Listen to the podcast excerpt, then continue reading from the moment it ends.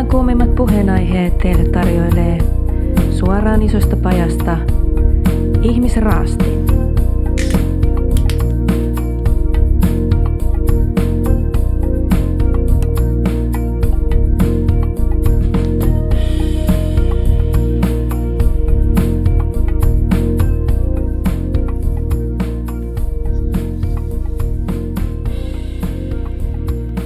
Ihmisraastin podcast Vol 6. Samu on täällä Ja Petekin on täällä. ja sitten tuolla Peten vieressä istuu Tomas. Tomas, tervetuloa Ihmisraastin podcastiin. Kiitos. Mitä äijällä menee? Ja kiitos. Aika hyvin. Okei, mitä se tarkoittaa? No se tarkoittaa varmaan sitä, että elämässä on semmoinen tasapaino, että ei ahdista liikaa. Pitäisikö ahdistaa elämässä? Aina silloin tällöin se on varmaan ihan tervettä. Mulle se on ainakin hyvä. Niin. Tää Peten takana näkyy todella rasittavasti noin jotkut tommoset hommat tuolla studion, studion kaapin päällä, mutta ei, vähän se alkoi ahdistaa heti, mutta ei välitetä siitä. Aina voi vähän ahdistaa, niin kuin nyt todettiin. Kyllä. Sä vaan siedät sen. että- Kyllä mä sen siedän. Mutta tota, Ihmisraastin podcast tulee Vol 6 itse asiassa ensimmäiseen vierasjaksoon. Tomas, tosi kiva kun tulit. Äh, Saako sun sukunimen sanoa? Ja juu, No niin. Tomas Luoto on istunut, istunut tänne tota, raastotuoliin ja tänään puhutaan useammastakin mielenkiintoisesta aiheesta. Mm. Vai mitä? Ainakin puhutaan Tomaksesta.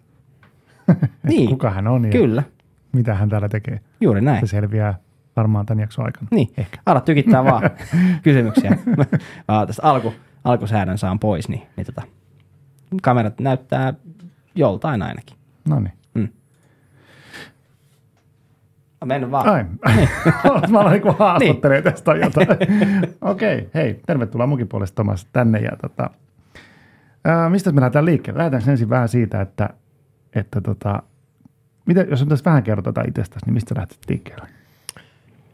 No varmaan siitä semmoisesta opitusta mallista, että täytän muutaman päivän päästä, kuuden päivän päästä 39 ja, ja on Turusta kotoisin suomenruotsalainen tämmöinen. Svenska talandes. Mm. Just det. Ja tämmöinen niin kuin lapsimielinen mies. Mitä tarkoittaa lapsimieli? No semmoinen, että, tota, noin, niin, että on hirveästi leikkiä meneillään niin kuin mielikuvituksessa ja semmoisessa uteliaisuudessa, mikä mulla itselläni on niin kuin elämää kohtaan. Okei, mahtavaa. Osaatko sanoa, miten se näkyy sun elämässä, tämmöinen lapsimielisyys niin kuin arjessa? Öö, varmaan ennakkoluulottomuudessa semmoisessa, että, että harjoittaa ikään kuin avointa mieltä, kun, kun niin kuin uteliaana tutkii elämän uusia osa-alueita ja kokeilee uusia juttuja. Rohkeasti peloista huolimatta koittaa niin kuin tutustua uusiin ihmisiin ja, Hmm. ja niin kuin tehdä tästä seikkailua. Elämästä. Niin. Tehdään elämästä seikkailu. Onko tämä ollut aina näin vai onko tämä tullut vähän niin kuin iän myötä tämmöinen? Öö, joskus muinoin, siis lapsena ja varhaisteininä, niin, öö, niin joo, ajatuksen tasolla mä halusin, halusin tehdä elämästä seikkailua, en vaan niin kuin uskaltanut. Sitten elämä meni ihan toiseen suuntaan ja siitä tuli eräänlaista seikkailua, mutta, se muistutti enemmänkin niin kuin painajaista ja semmoista epätoivoa, epätoivon sellaista kierrettä, mistä en päässyt, niin kuin, mistä en enää sitten nähnyt ulos ja sitten kun siitä monen sattumuksen summan kautta pääsin pois, niin sitten päätin ihan kylmästi, että enää ei ole varaa pidätellä, että, että nyt katsotaan rohkeasti, että mitä, mitä tässä elämässä Okei. voisi olla. Okei. Mennään varmaan syvemmin vielä tänään, tähän tota, elämän matkaan ja muuta, mutta ää, ennen Joo. kuin mennään siihen, Kyllä. niin tuota, ää, alkuun on pakko kysyä, että tiesit sä ihmisraastimesta ennen tätä? Ää, tiesin ää, jollain tasolla. Mistä tiesit? No, mulla sattumoisin on tuommoinen kollega Samu, joka, joka tota, on kertonut, että ystävänsä kanssa tekee tällaista podcastia. Vähän on tutkinut, että minkälaisia vieraita teillä on ollut niin kuin, ja minkä aiheiden ympärillä olette, olette puuhastellut, mutta aika rajallisesti on kuunnellut. Ja toi Joo. oli diplomaattinen tapa sanoa, että en ole ehtinyt, jaksanut, halunnut hirveästi kuunnella. Että Ihan hyvin, hyvin, hyvin pystyit se kertomaan. jumalauta. Ja maanantai töihin tulemista. Ei, ei, ei. En mäkään tätä kuuntele, että ei, silleen mitään hätä. Okei, mutta hienoa. Ja eli Samun kautta ja sitä kautta Samu pyyti sua vieraaksi ja siinä sitten nyt istutaan. No Tomaksella on äh, niin mahtava siis äh, elämän tarina. se, mitä mä oon häneen ehtinyt tässä nyt viimeisen vähän reilu vuoden aikana tutustua töiden kautta. Ja, ja tota, siinä on monta, monen monta mielenkiintoista aspektia. Ja ennen kuin mennään tavallaan niihin syvälle tässä jaksossa, niin mä haluan kysyä heti sen, koska ää, se lukee nyt täällä alussa, ennen kuin otetaan alkutunnari. Mm. Niin Thomas, sä olit tuossa ihan hetki sitten Efter Nio-ohjelmassa. Etkö ollut? Joo. Miksi sä olit Efter Nio-ohjelmassa? Äh, varmaan se suurin syy on niin kuin mun oma menneisyys, että, että Yle Efter Nio teki semmoisen jakson, jonka, jonka teemana oli ruotsiksi sanottuna svart, eli niin kuin musta. Ja, ja, ja siihen oli koottu ö, yhteensä kolme vierasta, jotka puhuu jostain niin kuin vaikeasta aiheesta, jotka kosketti heitä itse, että onko sitten lapsettomuus tai, tai tota, noin, niin puolison pettäminen tai jotain. Ja mä puhuin niin kuin synkästä menneisyydestä. Okei. Okay. Synkkä menne. Mitä liittyy sy- synkkään menneisyyteen? Niin kuin, ei, ei tarvitse mennä vielä syvemmin, mutta vähän, että valota vähän. Tämä voi sanoa nyt, puhutaan. Niin. No puhutaan niin kuin, ö, huumeiden käytöstä ja, ja rikoskierteestä. Okei. Okay. Mm. Joo. Siis tällaisten, tällaisten mielenkiintoisten teemojen ympärillä yhtenä osana Tomaksen kanssa keskustella. Ja siis mun täytyy sanoa nyt vielä kollegana, että mä olin sika ylpeä siitä Efterniin mm. jutusta, koska se oli ihan sika hyvä haastattelu.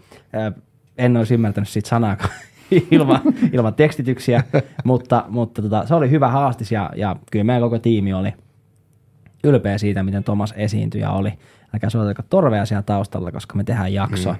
Mutta tota, sano vaan. No siis semmoinen, mitä ei saanut paljastaa ennen eilistä, että sieltä tulee Ylen tämmöinen tota, noin, niin, kesäpuhuja-sarja, missä on niinku, niinku ihmiset puhuu itselleen niinku tärkeistä ja itseään koskettavista aiheista ja ne valitsi meikäläisen sinne puhumaan myös niinku Oikeasti? siitä mun mm. huumekierteestä ja siitä poispääsystä. Se on niinku Yle Vegan Sommarpratare ohjelma. Muistaakseni tulee 11. päivä 7 julkaistaan se. Aika hyvä, aika hyvä. Eli, eli me näemme sinut vielä, me näemme tämän miehen vielä telkkarissa.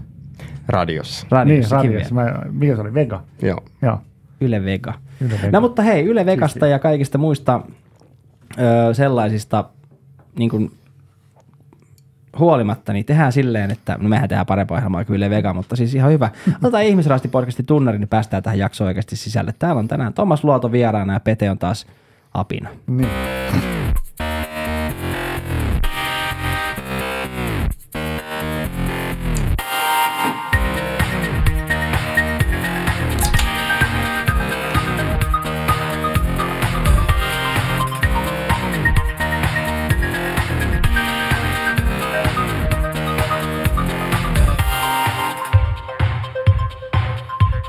Ihmisraastin podcast. Vol 6 on käynnissä ja ensimmäinen vierasjakso on tulilla. Ehkä sen voi huomata siitä, että tässä vielä vähän hakee puoli ja toisin tietenkin nämä mikrofonit ja kamerat ja kaikki aiheuttaa sitä, että vähän joudutaan miettiä. Täällä näkyy mun taustalla toi yksi, yksi valoista, mutta älkää siitä välittäkö. Thomas Luoto on tullut vieraaksi. Tänään puhutaan, sanoitkin tuossa äsken vähän, että puhutaan ehkä päihdehistoriasta ja rikosjutuista, mutta mä haluaisin tarttua ihan ekana itselleni, vaikka ulkomuotoja siltä näytän, niin tärkeään aiheeseen nimittäin ää, juoksemiseen, lenkkeilyyn. Se on nimittäin sulla aika lähellä sydäntä, eikö näin? Joo, kyllä se on enemmän kuin harrastus, se on eräänlainen elämäntapa. Kauanko sitä elämäntapaa on jatkunut? Öö, viisi vuotta ja neljä päivää. viisi vuotta ja neljä päivää. Joo, se oli siis 12. päivä kesäkuuta 2018, niin kävin ensimmäistä kertaa lenkillä aikuisiellä.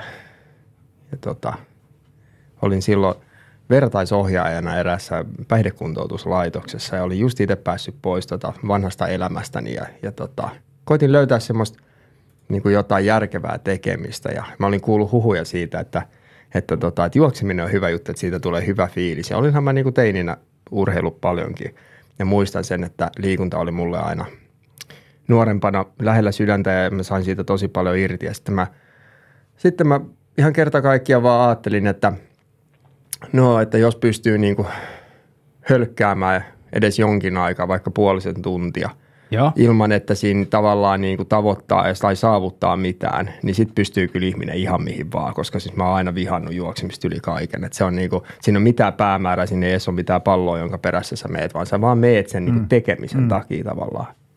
Eli, eli innostuit siis, sanois vielä, eli ö, kaveri innoittamana vai miten se oli? No, no tavallaan olin siis kuullut yleisellä tasolla muun muassa yhdeltä kaverilta, että, että juokseminen on tuonut hänen elämään jotain hyvää. Tapahtuiko sen itse, itse vaan yksin päätit sen tehdä himassa, että nyt mä lähden lenkille?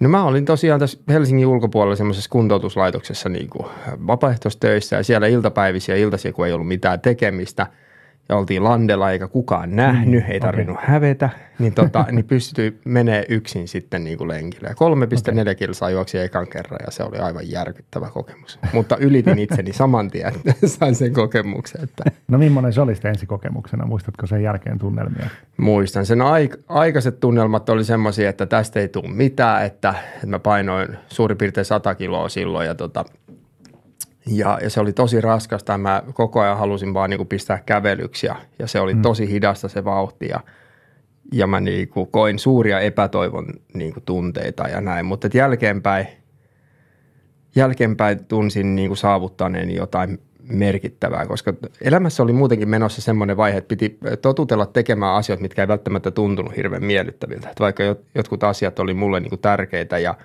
ja mä tiesin, että ne on mulle hyväksi, niin suurin osa niistä tuntui pahalta. Et, mm. et siinä, siihen, siinä vaiheessa elämää niin kuin kaikki itseäni rakastavat teot tuntu pahalta.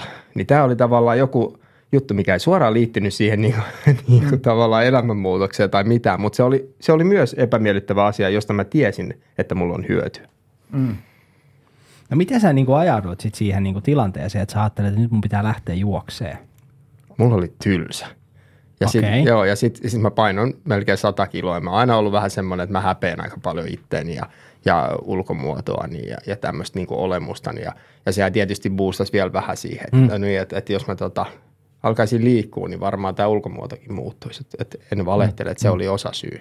Kyllä. Mä kysyn mm. nyt heti vielä tähän sitten, että no, mitä sä nyt ajattelet, sä oot, äh, sanotaan nyt vähän jo meidän kuulijoille tai katselijoille, että sä oot siis juossut kuitenkin äh, useampia maratoneja, mutta siis nykyään juokset ultramaratoneja, eli tosi pitkiä matkoja, tai miksi sitä nyt sanotaankaan, niin, niin onko se vaikuttanut sit sun oman ajatukseen susta omasta itsestäsi?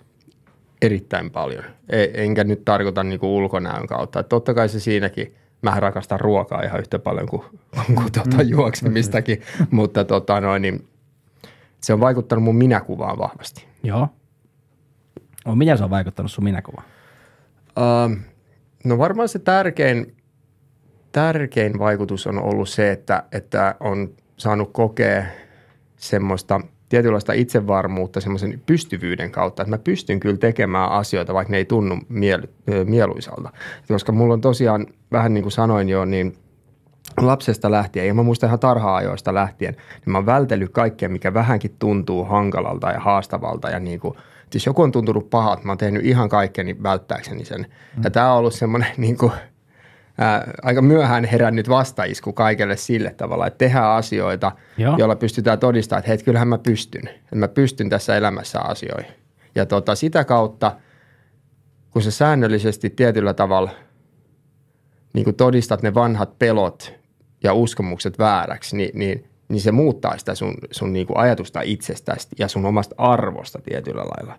Se, että kuinka pitkälle juoksee, ei mm. määritä mun arvoa missään nimessä, eikä sen, se olisi aika huolestuttavaa, jos se niin tekisi. Mutta se, että, tota, että on pystynyt ryhtyä johonkin vaan siksi, että, että, tota noin, niin, että on päättänyt ja, ja koska on niin kuin järjen tasolla ymmärtänyt, että tämä voi olla hyvä asia, niin se, se, tota, se on muokannut sitä. Sitä on ehkä aikuistunut jotenkin. Niin, niin. Oliko siinä, onko siinä edelleenkin mukana se, kun lähtee niin kuin pitkälle, pit, pit, pitkää matkaa juokseen, että siinä tulee se, että nyt ei tunnu enää kivalta, mutta just sen takia sitä haluaa tehdä. Että siinä on se sinni, se tavallaan se halu tehdä sitä, mikä ei tunnu välttämättä miellyttävimmältä. Onko se niin kuin edelleen mukana siinä? se tulee väkisinkin no, noilla, niin. tota, noilla että et jos se ei tuu toi kokemus, niin sit jo, matka on joko liian lyhyt tai sitten niin. juostaan liian hiljaa. Okay. Et, Jaha. okay. Mut, mutta ei no. joka lenkki, ei todellakaan ole itsensä ylittämistä sillä lailla, että on, on niin kuin, mun tämmöisessä juoksevassa elämäntavassa on tietyllä tavalla kahta, kahta ainakin kahta eri semmoista itsensä ylittämistä, minkä mä muuten koen, että se on semmoinen, semmoinen niin kuin ihmisen perustarve päästä niin kuin ylittämään itsensä jo, jollain elämän osa-alueella, jotta mm-hmm. voi ko- kokea, kokea niin kuin tietyllä tavalla olevansa niin kuin kokonainen. Ja, ja yksi niistä on se, että kun aamulla esimerkiksi ennen töitä ei tee mieli mennä loskaa ja räntää mm. juoksee aamulenkkiä, niin sä teet sen kuitenkin. Se on tietyllä tavalla semmoinen niin kuin itsensä ylittäminen. Mutta sitten osallistumalla esimerkiksi kerran tai pari vuodessa johonkin pidempää kisaa, jossa sä tiedät, että tulee sattuu ja tulee tuntua siltä, että, että saattaa oksettaa ja, ja huonolta säkällä, niin siellä on kaiken näköistä lahkeessa ja, tota, ja, ja sä haluat lopettaa, mutta sä et tee sitä, koska sä tiedät tavallaan, että sä pystyt kyllä vetämään sen läpi, niin sehän on sitten vähän ehkä semmoista ekstriimimpää mm. itsensä ylittämistä. Hmm. No okay. on niin kuin kaksi, mitkä Joo. tulee tällä äkkiseltä mieleen. Toi, eli al- ensimmäinen lenkki oli se vähän kolme kilsaa, ja sä päätit, ja siinä, sä, mutta sä juoksit sen koko matkan kuitenkin. Joo. Se oli houkutus lop- alkaa kävelemään, mutta sä et tehnyt sitä. Joo. Ja syyt oli tylsyys, sitten ehkä ulkonäölliset jutut.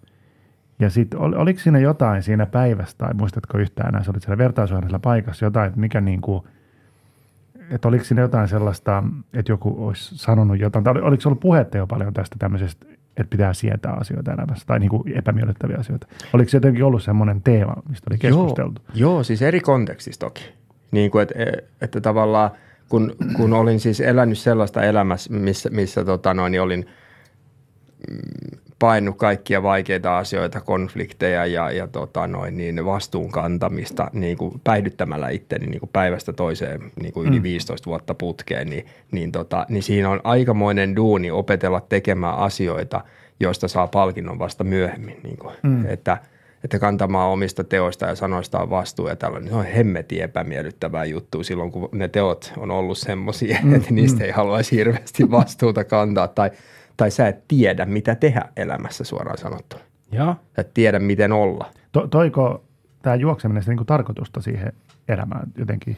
Se symboloi semmoisena vastapainona sitä kaikkea muutostyötä tavallaan, että kukaan ei pakota mua juoksemaan. ihan hyvin voinut elää ilman sitä, mm. mutta ehkä just siksi, että se ei ollut pakollista, niin se, se tietyllä tavalla edes auttoi sitä prosessia, että – tehdään okay. nyt sitten näitä asioita, koska tää, nämä jutut vie meitä eteenpäin niin kuin jo, jollain elämän osa-alueella. Ja se oli heti alusta lähtien, niin sehän oli niin kuin aikaa itselleni. Että mä, mulla oli, mulla oli tota, no niin, nauran siis, koska se on mua aivasta. niin tota, ähm, mulla, oli, mulla oli kehotettu useampaan otteeseen niin pysähtymään ja istumaan paikalle ja medito- ehkä opetella meditoimaan ja, ja niin kuin mm. päästä ajatu- ajatuksista irti ja kaikki tällaista – se ei vaan millään niin kuin toiminut. Mutta se, että sitten tavallaan, että kun mä menin sinne, sama toimi myös kävelyllä, että pystyi niin kävelemään luonnossa ja olla itsensä kanssa, niin se oli jotenkin semmoinen niin kuin tietynlainen läsnäoloharjoitus, mikä, mikä, mikä oli niin kuin mulle semmoista omaa aikaa. Tämä on tosi mielenkiintoinen teema. Niin on, Tämä niin meditaatiojuttu, että just sitä ei, ei voi... Niin jumalauta, on, on, on, on, on, on, on silleen, että just tavallaan, että pitääkö pakottaa itsensä, että, että tarkoittaako meditaatio sitä, että sun pitää olla jotenkin niin kuin rauhassa ja silleen, että sä, nyt sä oot siinä vitun lootusasennossa ja kaikkea muuta. Vaan nimenomaan, mun, mä oon, tota, että toi liike on varmaan semmoinen, mikä sitten toimii vaan paremmin, kun saat jotenkin sen ulos sen systeemistä sen jonkun rauhattomuuden. Tai en tiedä, mitä se on, mutta Tämä on, tämä on vähän semmoinen keskeneräinen kysymys tavallaan, että mit, miten Tuumas meditoi, niin, tota, niin, niin äh, täl, jos tämän päivän vastauksen annan teille, niin antaa itselleen tarpeeksi aikaa, että se aika ei lopu kesken ja sitten yhdistää mm. nimenomaan kehon ja mielen. Mm. Mutta voiko sen yhdistää siis millä lailla tahansa se keho ja mielen, että sen ei tarvitse olla semmoista meditaatiomeditaatiota, se voi olla vaikka lenkkeilyä tai kävelyä tai salitreeniä tai uintia tai sitäkö sä meinaat? Tätä mä nimenomaan meinaan. Tai menkää vaikka pyöräille. Mutta älkää laittako mitään takarajaa, älkääkä välttämättä suunnitelko, suunnitelko, että kuinka pitkä. Jonain päivänä se voi kestää tunni, jonain mm. päivänä saattaa olla, että olette Porvoossa ja takaisin ja sitten olette oivaltanut itsestäni isoja asioita, kun olette päässyt takaisin. Muun muassa, mm. että jalkoihin sattuu ja että – että ruoka on hyvä. Jos mm. Ruuberin karkkitehtaat saa hyviä. Ei muuta kuin Porvooseen sinne juosta hakemaan muutama konvehti ja muuta. Joo. Tuli vielä yksi kysymys tuosta. Kauanko meni siitä kolmen kilsan lenkistä sitten niin kuin tämmöiseen, miten, miten maratoniin? Kuinka monta? Mm. Meni vuosi, vuosi. Siinä meni vuosi, muista. Ei vuosi. hetkinen, meni siinä puolitoista vuotta – mutta ekan puolimaratoni, jonka juoksin metsäpoluilla, mikä tarkoittaa siis, että no voitte koittaa, että millaista on juosta metsäpoluilla. se on hitaampaa kuin tuota, ja raskaampaa kuin maantiellä, mutta siihen meni hetkinen, yhdeksän, hetki, 11 kuukautta jo. Joo, reilu vuosi. Ei kun siis melkein vuosi. Joo. Näin. Ja, mutta se on aika lyhyt aika, Se on jos miettii aika, sitä, joo. että, että sä lähet kolmesta piste seitsemästä kilsasta liikkeelle ja sitten sä päädyt 21 piste johonkin kilsaan vuoden aikana, niin se on aika moinen hyppäys kuitenkin, mm. niin kuin, jos me laittaa sen, niin kuin, mikä tämä on, että osiin, pätkii sen osiin sen 21 kilsaa, niin se, se kolme kilsaa menee siihen käytännössä niin kuin seitsemän kertaa ymmärtääkseni. Hmm. Eikö niin? Just näin. Niin, Lyhyellä matikalla about Kyllä. sen verran. tai pitkällä. Olisi kummankaan nessuja. Ei joo. Ei nyt ei Joo, ole. tässä. Hirveä, hirveä aivastuskohtaus. No se voisi olla myös pierokohtaista kuin muun. No ei, mä, mä en pierskele meidän podissa. Aivastelet kyllä. No ai, tänään Niin, aivastelin. Niin. niin. niin. Hei, tota, tehdään silleen kuitenkin, että, että nyt on mennyt 20 minsaa jo ja tämähän niin kuin alkaa vasta tämä jakso oikeastaan, mutta otetaan ihan joku pieni kiva öö, tollainen tota, välijinkku tähän ja jatketaan vielä tuosta juoksemisesta ja Tomaksen nykypäivästä, koska sä oot nyt vähän ehkä meidän kuulijoille avannut sitä kokonaisuutta, mistä sä oot lähtenyt liikkeelle. No, hyvin Ja- vähän toistaiseksi, mutta Niin, yrittänyt niin mutta vähän, joo. tavallaan niin, mutta kertonut sen, että, että on ollut päihteiden käyttöä ja kunto on ollut tämä ja nyt sä oot tossa kohtaa, missä sä oot nytte. Ja sitten myös ton tavallaan ton niin mentaalisen ajatuksen siitä, miten sä parannat itseäsi ihmisenä sen avulla, mitä sä teet, niin musta on aika inspiroivaa ja sen takia mm. sut on pyydettykin, pyydettykin meille. Öö, otetaan tähän väliin joku kuitenkin joku pieni, pienen pieni tota, tommonen vaikka tosta. Kauhean kovalla.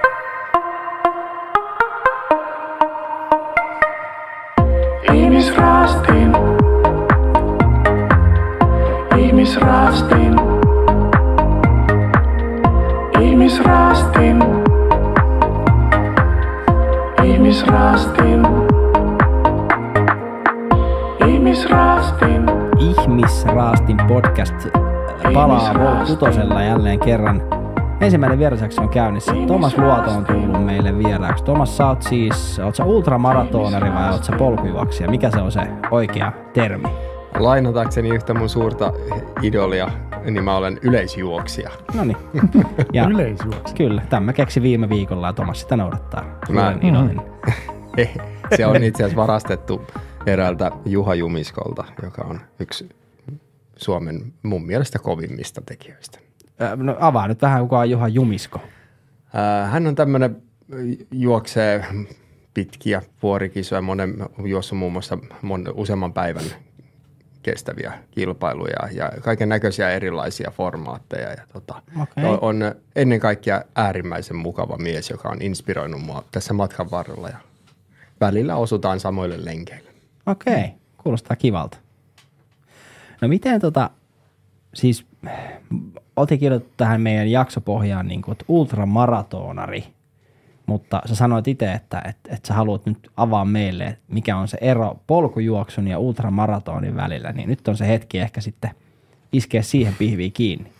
Joo, no siis polkujuoksuhan tarkoittaa sitä, että kun merkityillä reiteillä tai merkkaamattomilla reiteillä, niin kuin valmiilla poluilla metsässä tai niin kuin luonnossa juosta. Että se ei ole sama kuin maastojuoksu, mikä voi olla nurmikolla tai jossain niin kuin hiekkateillä ja tällaisilla, mutta se on niin kuin metsäpoluilla. Joo. Esimerkiksi jos menette Nuuksioon, siellä on näitä opastettuja korpinkierroksia ja tällaisia, niin, niin, tota noin, niin semmoisia pitkiä. Hmm. Kaikki, mikä on yli maratonin pitu, pituinen matka, on ultrajuoksua. Mutta tota, semmoiset hardcore-ultraajat niin puhuu sitten, että oikea ultramatka alkaa vasta sadan kilometrin jälkeen, että just nämä satamailiset. Mä en ole ehkä ihan samaa mieltä tota, sen jälkeen, kun itse niitä koittanut, mutta tota, joo, ultrajuoksu on siis yli maratonin mittainen. Joo. Että se voi olla sekä poluilla että tasamaalla tai, tai vaikka niin kuin juoksuradalla. No mikä tämä mikä tää on tämä siis tämä tarina, nyt tuli mieleen tämä kreikkalainen, tämä mistä tämä maraton on lähtenyt. Eikö se ollut se joku, että joku juoksi viemään sitä viestiä eteenpäin, Joo. että tyyli kyproslaiset tulee ja niillä on kylmää mythosta mukana. niin, niin, niin, niin, tota, niin siis, niin, eikö se, se oli kuitenkin paljon pidempi matka kuin 42 kilsaa, eikö ollut? Ää, käytännössä katsoen, jos, jos mä oon ymmärtänyt oikein, niin se matka oli oikeasti 260 kilsaa edestakaisin, vielä niin kuin, että melkein 500 kilsaa. Siitäkin on kilpailu, Joo, semmoinen, että, niin kuin, että se originaalimatka Ja tota, Minkä se juoksi se viestinviejä? Joo, joo. Kaljaa se, mutta se, on vissiin, nyt se on vissiin kuollut kyllä sen jälkeen, jos, jos mä oon oikein ymmärtänyt. sen Siis se viestinviejä? Joo, joo. Mutta juoksiko se koko sen matkan? No Kuitenkin niin, loppu. niinhän se legenda väittää. Mm. Ja hyvää aikaa juoksikin. Tunti 25 minuuttia. Ja mikähän, onko se ollut kesäaikaa sitten vielä? Että se on ollut pirun Eikö? Kreikassa ole aina kesä? No, Niin, milloin siellä on kylmä. kesä. Ei se tota- talvi. Niin. No, mutta on se nyt kesällä kuumempi kuin, vielä kuumempi kuin talvella. No joo. Mutta Niin. Mä, en, mä en tiedä tätä tarinaa, mutta Niin. niin. tämä oli mielenkiintoinen. Mi, Joo. mistä, miksi, miksi sitä on tullut sitten 42 kilsaa? Niin joku on vain yrittänyt, eikä ole jaksanut enää sen pidemmän. Se oli se niin kuin, paikasta nimeltä Maraton äh, niin kuin Ateenaan, 42,195. Aha, okei. Okay. No, miksi juoksisit 500 kilsaa? Ja siis, Eksy kun- kun matkalla. si- äh, käsittääkseni se tarina, niin kuin, Kännissä että niitä on monta eri versiota, että se, se niin kuin, todellinen matka olisi oikeasti ollut paljon pidempi ja että hän olisi joutunut vielä juoksemaan sen edestakaisin. Mutta en ole niin perehtynyt tähän ja mun Mm, historia on hyvin lyhyt historia näissä asioissa, että vaikka liittyykin juoksemiseen. Okei. Okay. Mut Tämä on no- vaan semmoinen, mm. semmoinen story, minkä mä muistan ja on, on kuullut aikaisemmin. Ja joskus, joskus silloin, kun itse olen vielä tätä atleettista kroppaa maratonilla liikuttanut, niin, niin tota, muistan tämän kuulleen jossain, jossain kisabussissa jopa. Okei. Okay. No Thomas, äh, jatketaan kohta juoksemisesta. Se on sulle sydäntä lähellä, mutta puhutaan vähän siitä, mitä sä teet nyt, koska sä sanoit tuossa aikaisemmin, että me ollaan kollegoita ja, ja sä oot nyt, ää, mitä, miten sanois, auttamistyössä, ohjaamistyössä. Mitä sä itse kuvailisit itsesi? Mitä sä teet nykyään? Kyllä tämä on auttamistyötä ennen kaikkea. Tämä Mm. on joku tota, tämmöinen sosiaali- ja nuorisotyön niin kuin avioton lapsi. Mutta auttamis, auttamistyötä välillä, välillä en tiedä, mitä oikein ollaan tekemässä. Tuntuu siltä, että tämä ei välttämättä ole niin kuin ennalta määritetty mitään, niin kuin, mutta että hyvä, että palkkaa maksetaan. Ja, Mutta, tota, mutta nuoret on kohderyhmä. Nuoret, Niin kuin sulla nuoret on ö, tietynlaiset nuoret. Ei ole perinteistä nuorisotyötä, vaan on ne sellaiset nuoret, jotka, joiden niin kuin, no käytetään sanaa oireilu. Et se oireilu on niin kuin vakavaa käytöshäiriötä, mutta ennen kaikkea vakavat rikokset ja varsinkin toistuvat sellaiset, ja usein niihin liittyy myös päihteitä. Vaikka päihteet ei ole se ykkösjuttu, niin se on se, mm. se riko, rikollisuus. Ja tota, noin, niin alaikäiset tällaiset myös myös tota noin, niin itsenäistymisen nivelvaiheessa olevat ja ennen kaikkea myös heidän perheet ja ystäväpiiri. Mm. Siinä se oikeastaan on. No miten sä pystyt niin kuin siis tekemään tuota työtä? Sulla on kuitenkin, sä sanoit itse, että sä olit Efternin ohjelmassa puhumassa tavallaan vaikeasta ää, historiasta, elämänvaiheesta. Sä, sulla on pitkä päihteiden käyttöhistoria, eikö näin? On just näin. Niin miten, miten siis niin kun, miten sä sitten tavallaan tuot sen sun mm, oman kokemuksen siihen sun nykyiseen työhön niin, että se, se auttaa sun asiakkaita? Vai tuokse? Vai onko se niin kuin tois, toissijaista?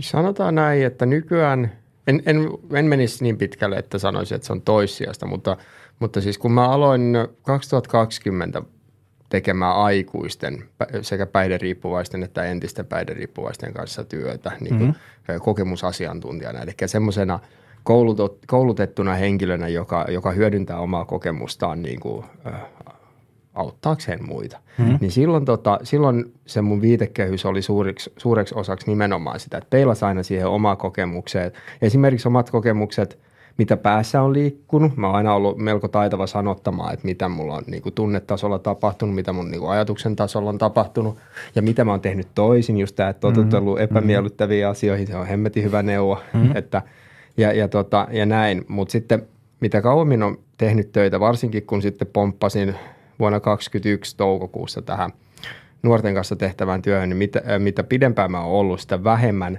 se on semmoista suoraa peilaamista omaan, omaan tota menneisyyteni. Mutta käytän sitä ja niin kuin tiedostamatta sitä itsekin niin kuin koko ajan tietysti se surisee siellä taustalla, mutta, mutta tässä on päässyt oppimaan sekä koulun että muiden kollegoiden kautta niin paljon kaikkea muuta, että hyvin harvoin menen se oma menneisyys ed- edellä niin kuin yhtään mihinkään. Se olisi muutenkin aika itsekeskeistä ajatella, mm, niin kuin, että koska mulla on mennyt tälle, niin sullakin varmaan. Ei pidä muuten yhtään paikkaansa. Että meidän nuorilla on tosi monella semmoisia asioita, mistä mä en ole, niin kuin, mistä mulla ei ole mitään hajua, niin kuin, jos mietitään tai peilataan mun omaa menneisyyteen. Okei, tästä voisi lähteä nyt niin moneen suuntaan, että mihin suuntaan lähtisi, mutta tota, No, puhut, okei. Niin kuin,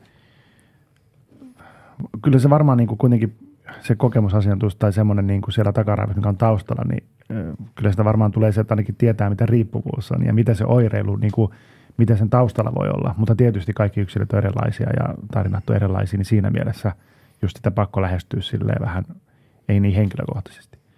Mutta tota, kuinka avoimesti sä itse puhut tästä omasta niin kuin menneisyydestä ja kaikista, mitä siellä on ollut? Että onko se täysin semmoinen avoin maasta, mistä voi kysyä mitä vaan?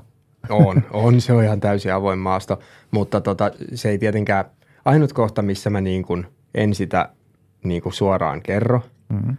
tai no en sitä suoraan kyllä kerro kysymättä juuri missään, mutta tota, esimerkiksi joidenkin nuorten kanssa, kenen kanssa ollaan ehkä jo vuosi työskennelty, niin ei ole koskaan tullut puheeksi, että, että on joko yksin tai yhdessä työparini kanssa arvioinut sen sillä lailla, että tästä ei välttämättä ole mitään niin kuin olennaista lisähyötyä tässä kohtaa alkaa mm. puhua musta. Mm. Mm. Että ei mm. ole vaan ollut tarvetta, että sitten on ollut niin kuin muita, muita työkaluja, muita menetelmiä Mm. jo valmiiksi. Että sitä ei ole vaan tarvinnut. Totta kai niin kuin se siellä raksuttaa ja itse muistaa, että millaista olla nuorena, varsinkin sitten kun on ää, niin kuin mennyt jo vähän persilleen niin sanotusti. Niin muistaa mm. hyvinkin, millaista se on ja, mit, ja sitä kautta voi ehkä sitten niin kuin antaa sitä semmoista, mitä itse olisi ehkä tarvinnut aikoina.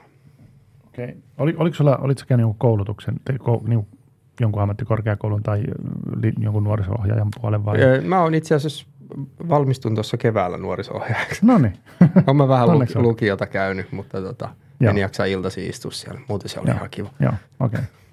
Et sitten on nyt työkokemusta kertyy ja Joo. näitä opintoja käydään ja muuta, niin se, sieltä tulee sitten sitä. Ja niin kuin sanoit, kollegoilta oppii. Sehän on se Joo. kaikista paras.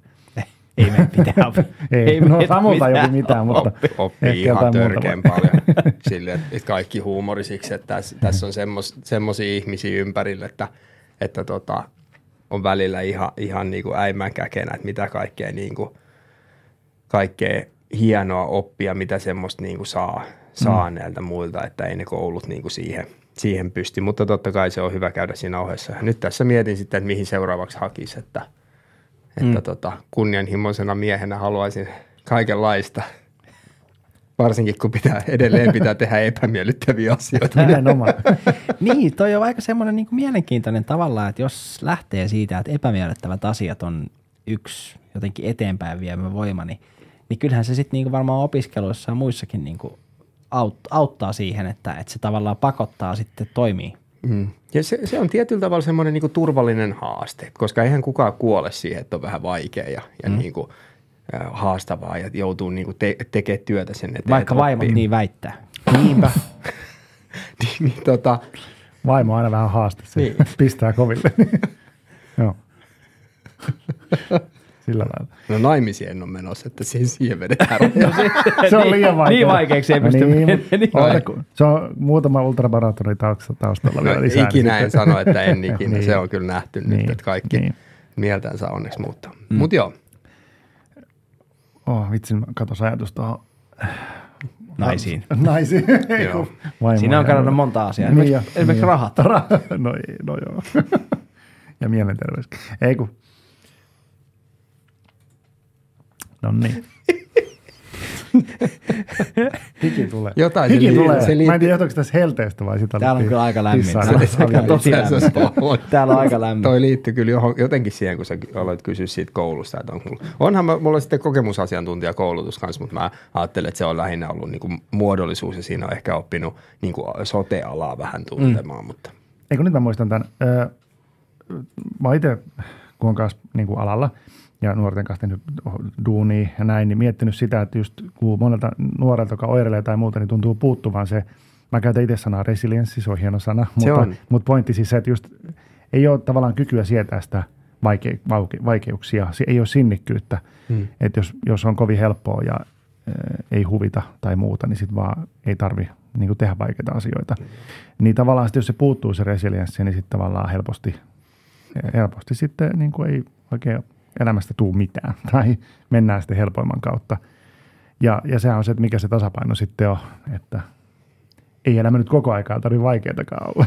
tai ei pidäkään olla tietenkin. Nimenomaan. Ja kyllä sä varmaan juoksusta nautit. Ei se nyt pelkkää Joo, ei. tuulimyllyä vastaan taistelu. Ei, kyllä mä siitä niin kuin enimmäkseen nautin ihan tosi paljon. Että. Joo. Ja nyt duunit. Tota, sieltä lähti. No miten, mennäänkö me tässä vaiheessa jo syvemmälle sitten siihen, vähän käydään sitä läpi sitä sun omaa sitä kokemusasiantuntijuusjuttua. Ei, Et- kun puhutaan tuosta juoksemisesta vielä. No se puhu. kiinnostaa mua.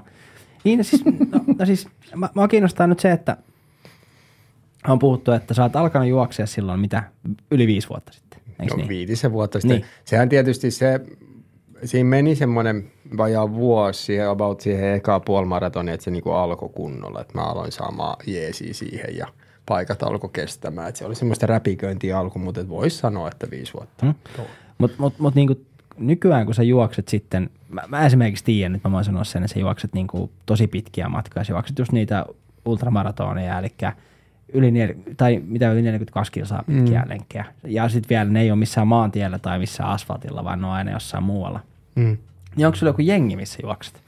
Vai kavereiden kanssa vai mikä se on se juttu? No siis meillähän on Suomessa aika, aika kiva semmoinen niin juoksuyhteisö. Varsinkin me, jotka tykätään juosta pidempiä matkoja ja niin kuin poluilla, metsäpoluilla tai sitten vaikka ulkomailla vuorikisoissa ja tämmöisissä, niin meitä on, niin kuin, meitä on semmoinen pie, suht pieni kiva yhteisö, joka tietyllä tavalla nivoutuu yhteen niin kuin sosiaalisen median kautta. Et se on Aha. semmoinen niin kuin Instagram-juttu oikeastaan, että sitä kautta niin kuin on tutustunut paljon, että aina kun käy jossain toisella paikkakunnalla, niin voi hyvin laittaa jollekin tyypillä viestit, että hei, et viet sä mut jonnekin siistiin mestaan juoksia. Ja tämmöistä on tullut tehtyä. Et esimerkiksi sitä kautta on löytynyt semmoinen tietynlainen yhteisö, mutta Joo. sitten tota, vuoden 2019 alussa niin, niin meitä tota, kokoontui muutama, muutama tämmöinen, kenellä on samanlainen tausta kuin mulla juoksemaan täällä niin kuin tietynlaisessa semmoisessa valmennusryhmässä. Et yksi tota, voima- ja kestävyysvalmentaja, joka teki semmoisia hyvän tekeväisyystempauksia, Juhani Pitkänen nimeltään, niin, niin kasasi tämmöisen tiimin ja, ja hankki meidän niin kuin urheilukengät ja, ja, anteeksi, urheilukellot ja juoksukengät ja, ja tällaiset niin kuin, ja alkoi valmentaa meitä vähän siihen, niin kuin, että voitaisiin osallistua yhteen tapahtumaan. Ja se yksi tapahtuma oli sitten se, se puolmaraton. No se jäi vähän niin kuin päälle, että se ehkä sille tiiminä me ei hirveästi tehty, tehty niin kuin sitä juoksemista sen jälkeen. No vähän ehkä, mutta joo, se jäi päälle sille, että mä sain, sain sitä valmennusta hänellä aika, häneltä aika pitkän aikaa. Varmaan saisin vieläkin, jos, tota, jos vaan suostuisin ottaa vastaan, enkä tekisi oman pääni, pääni mukaan. Terveisiä Juhanille, jos tätä kuuntelee. Oot Tota, gay. Juhani, Juhani on aivan mahtava. Ota bussi sieltä. Heitä Juhani bussia. En tiedä miksi. Taisi mennä Samu sinne bussiin, oli just äsken. Kyllä. No niin, joo. Joo. Joo, ja sitten tota, onhan tietenkin sitten niin kuin niitä läheisimpiä juoksukavereita, että kehen ei olisi koskaan välttämättä tutustunut, ellei, ellei niin kuin olisi yh, yhteinen harrastus. Mutta näinhän se elämässä menee, että kun on Mm. yhteisiä juttuja, että meillä on yhteinen niin kuin kohderyhmä työssä, niin me ollaan tutustuttu työn kautta. Jos me tykätään mm. juoksemisesta ja asutaan ehkä Itä-Helsingissä, niin sieltä on... Niin Mistä se on lähtenyt siitä? Niin, niin. Mutta, mutta onko, jos juoksee niin kuin yhdessä, niin kuin siis jonkun kanssa samaan, ma- niin kuin lähdetään lenkille yhdessä, niin eikö se ole hyvin erilaista kuin sit se yksin juoksu? Jos miettii nyt tätä meditaatiopuolta vaikka. On, on se erilaista. Mutta se osittain. antaa kuitenkin sitten saman, se antaa jotain erilaista. Mulla on itse asiassa ihan hyvä esimerkki tästä, jos toi vi- viime kisa on ainut kisa, minkä mä oon juossut yhdessä kenenkään kanssa. okei. Okay. Niin, siis, siis joo, koska Sekin tää, oli puol vahingossa. niin kuin tää, tää, siis tää oli hyvä Joku vaan kysymys. seuraamaan. Tämä oli hyvä kysymys, koska mä mietin itse sitä, että öö, mulla oli joskus semmoinen, ei, ei nyt ole paljon, mutta että mulla oli semmoinen, että mun piti juosta 75 kilsaa viikossa. Se on kova Niin. treenimäärä. Ja, ja käytännössä mä aina pystyin toteuttaa sen niin kuin ihan pidemmän aikaa. Niin, niin mä juoksin aina yksin kuulokkeiden kanssa. Mä en olisi ikinä pystynyt kuvittelemaan, että mä juoksen jonkun kanssa. Niin miten se niin kuin, se on niin eri juttu, kun sä paat jonkun hyvän, tiedätkö, soittolistan tai jonkun hyvän podcastin tai esimerkiksi ihmisrastimen siihen soimaan, niin, niin kyllähän siinä nyt aika niin kuin lentää. Ja lenkkari kanssa. Joo, siis tota, kyllä se aika siinä lentää, mutta mut jos sä oot koskaan kokeillut, ootko koskaan kokeillut juosta kenenkään muun kanssa, niin kuin treenilenkkiä, ihan käyt vaikka puolitoista tuntisen. Siis, o, siis äh, silloin tota, äh, ennen jotain, esimerkiksi Tukholman maratonia, niin, niin silloin me käytiin juoksemaan semmoinen 30 kilsan niin kuin valmisteleva lenkki mun isoveljen kanssa. Okay. Lähet, lähdettiin vaan niin juokseen. Oli se ihan jees, mutta oli se ihan perseestä, kun ensin juttu ei jaksa kuulla tunti pidempään. Okei. Okay. Mä taas kävin, kävin vähän aikaa sitten avovaimon kanssa lenkillä, enkä pysynyt perässä ollenkaan. Niin se oli ihan kauheita, kun Mä mietin, että tuli te- paha mieli, kun itse on ensimmäisen kilsan jälkeen. Ja toinen on, jaa, menenkää tästä vielä viisi kilsaa.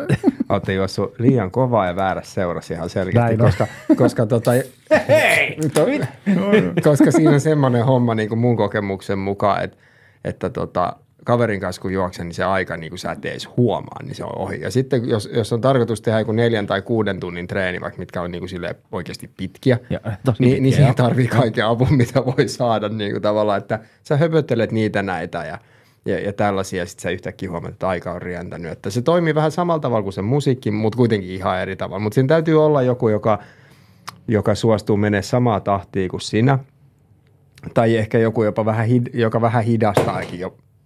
Mikä tippu? En Onko minä. puhelin? Varmaan tuolla toisessa huoneessa. Eikö se ole täällä? Niin siis, että, että joku... Mitä helvettiä?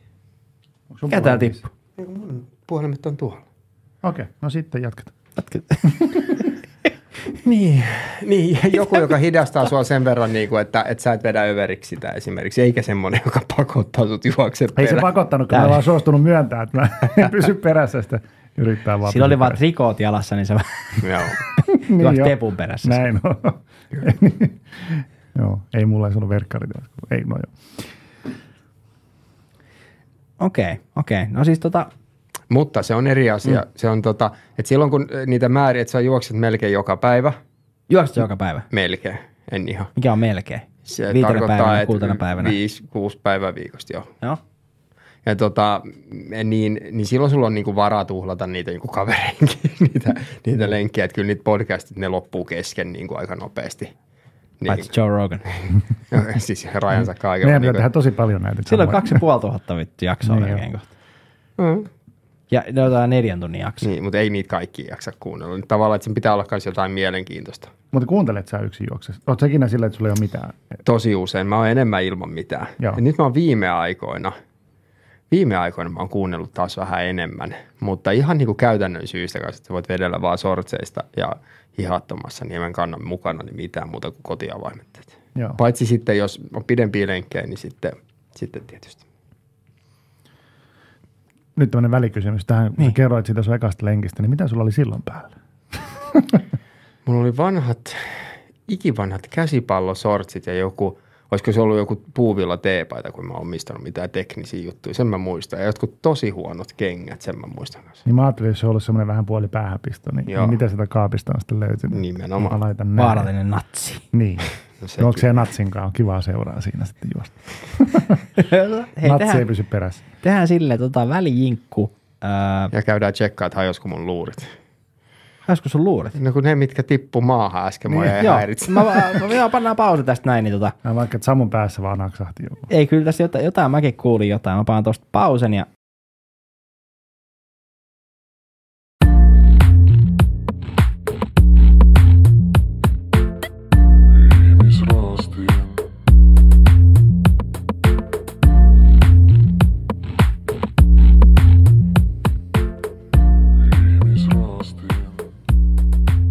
Ihmisraastin podcast on palannut ja Pete availee olutta siellä.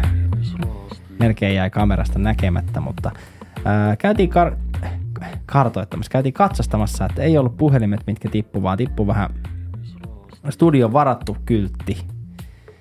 Niin ei ole varattu enää sitten. Ja Tomas Luoto on tänään Ihmisraastin podcastin Vol Kutosen ensimmäisenä vieraana. Mahtavaa Tomas, kun oot tullut. Äijä on aina ollut mun suosikki Ville Vallaton niin kuin näistä, näistä tota, työkaverihahmoista onnellisuuden ja semmoisen suhteen. Ja ollaan puhuttu vähän polkujuoksusta ja ultramaratoneista ja haluttaisiin vielä vähän, vähän ehkä kaivaa sitä kuoppaa, että, että miten syvälle se menee. Että näkyykö sieltä pieniä kiinalaisia vai, vai tota, onko siellä vaan matoja, että voi mennä mato-ongelle. Mm. Niin niin, pu- kerro meille vähän nyt, sä, mä tiedän sen, että sä kävit juokseen nyt ää, mikä, karhun, mikä se oli? Just Nuts karhun kierros. 86, vai 83 kilsaa. Mitä mä olen laittanut tähän? Se on virallisesti kai 83, mutta todellisuudessa 85 tällä hetkellä. Riippuu aina sitten, että jos ne muuttaa sitä reittiä vähän joka vuosi, mutta Eli siis tuolla pohjoisessa karhun kierros. se on se vaellusreitti. Kuusamossa. Mm. Napapiiriltä Rukalle. Onko se 83 kilsaa pitkä? Oh. No niin. Ja minkälaista maastoa? Metsä, metsäpolku, joissain kohtaa siinä on niinku lyhyitä semmoisia niinku, lyhyitä tiepätkiä ja sitten se polku, kun se on vuosien saatossa kulunut, niin sitä on tasoitettu soralla joissain kohtiin, mutta pääasiassa semmoista juurakkoa ja kiveä ja, ja tota, metsäpolku. Että Suomen suosituin vaellusreitti lienee. Eli käytännössä siis sä juoksit sen y- yhtä soittoa. Joo. Kauan siihen meni? 13 ja... 13 tuntia 25 minuuttia. Pidempää kuin olisin halunnut.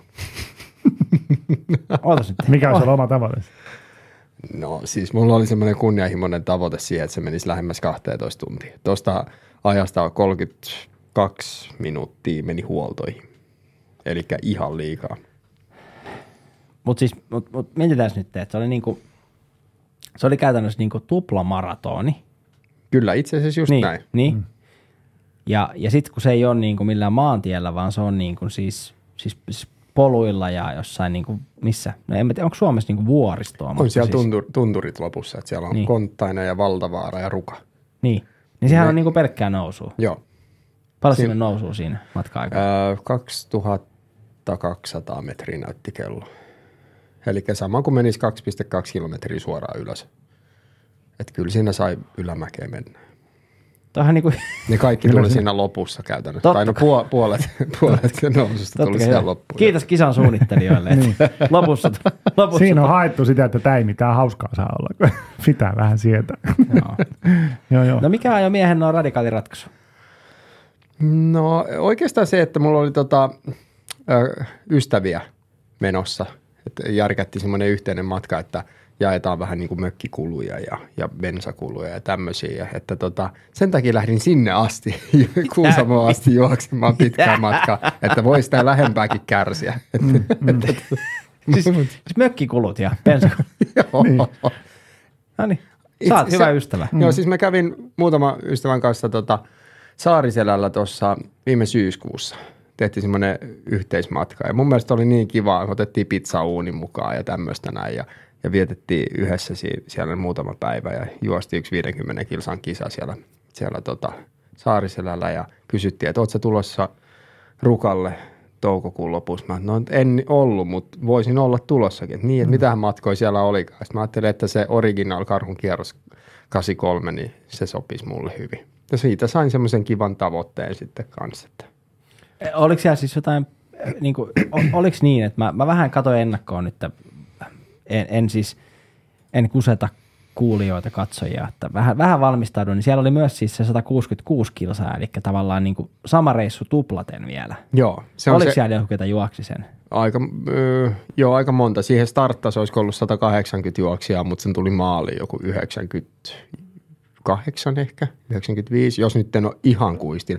Mutta et vajaa puolet keskeyttää tuommoiset pitkät matkat. Ja toi, sehän on niinku se semmoinen niinku ultrajuoksun tai varsinkin tämmöisen polkuultrailun Joo. semmoinen niin sanottu perusmatka, eli 100 mailia, 160, 166 kilometriä. Niin, niin Ai se on se perusmatka. No se on semmoinen, niin kuin, sitä pidetään niin kuin maailmanlaajuisesti jonkinnäköisenä semmoisena niin kuin kuninkuusmatkana. Että unohdetaan maraton, se on neljä kertaa maraton.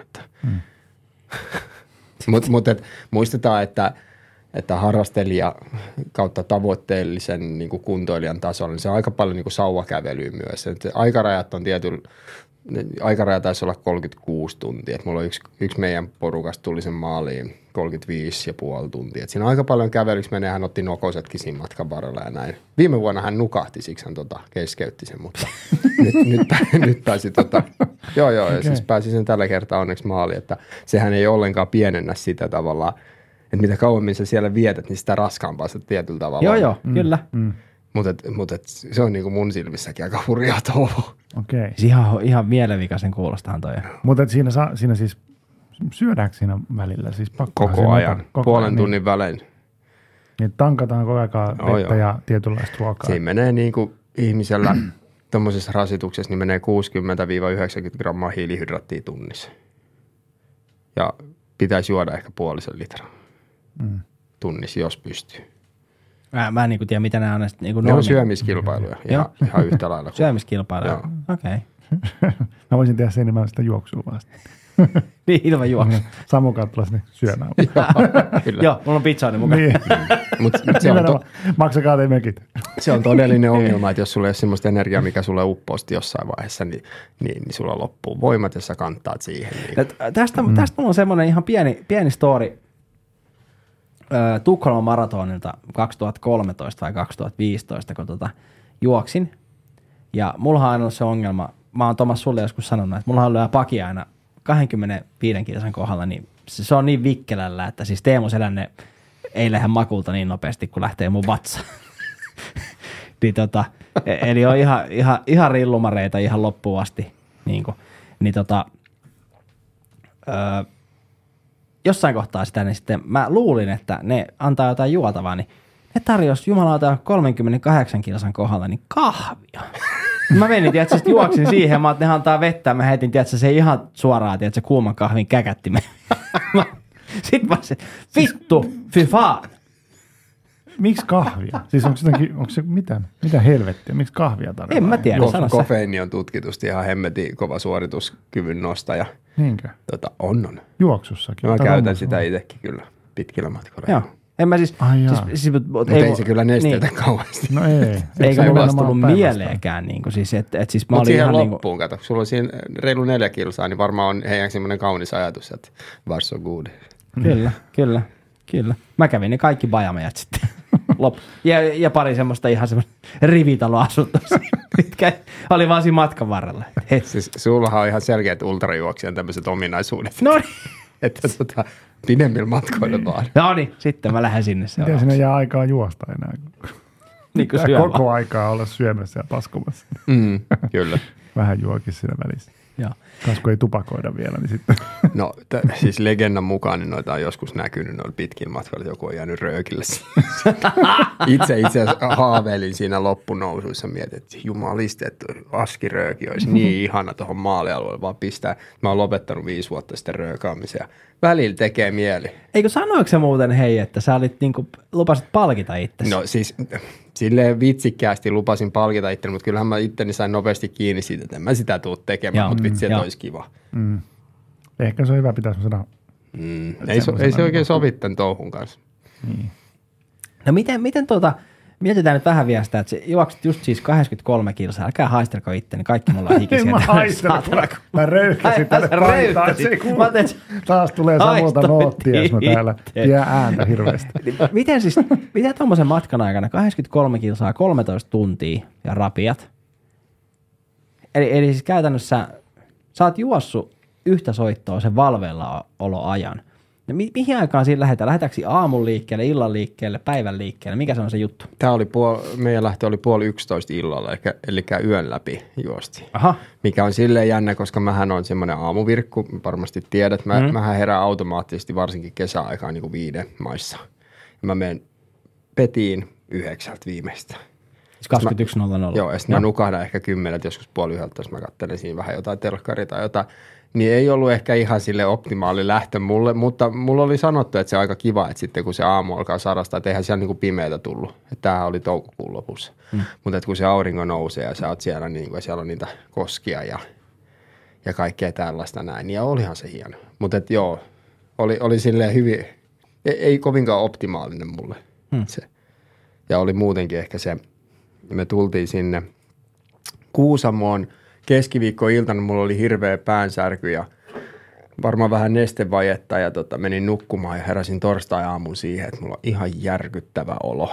Join kahvit ja oksentelin siellä vähän siellä mökissä. Kaikki muut nukkuu. Mä mietin siellä, että onko mä tulossa kipeäksi tai. Mä oksensin siellä ja, ja tota, sitten se onneksi joskus niin kuin muutama tunti myöhemmin, niin se, se lakkasi se paha olo. No ei siinä mitään. Sitten siinä rennosti vietettiin torstaita ja sitten perjantaina niin heräsin aamulla tota, ja päätin, että nyt tankataan nitraatteja. Että joku on ostanut punajuurimehua ja tota, mä oon ennen juonut ennen kisoja. Siis se on tutkitusti niin kuin, laajentaa veri, verisuonia ja on semmoinen niin kuin, niin kuin terveellinen tapa boostata vähän niin kuin omaa suorituskykyä. Että juo niin kuin punajuurishotteja. Niitä tehdään semmoisia missä yhdessä desissä on, on kilo pun, punajuurta niin kuin pressetty siihen. No, joku oli ostanut sitten vähän jotain erilaista valmistetta. Oli semmoisia puolen litran tonkkia punajuurimehuja. Mä ajattelin, että no, mun vatsahan on tottunut näihin.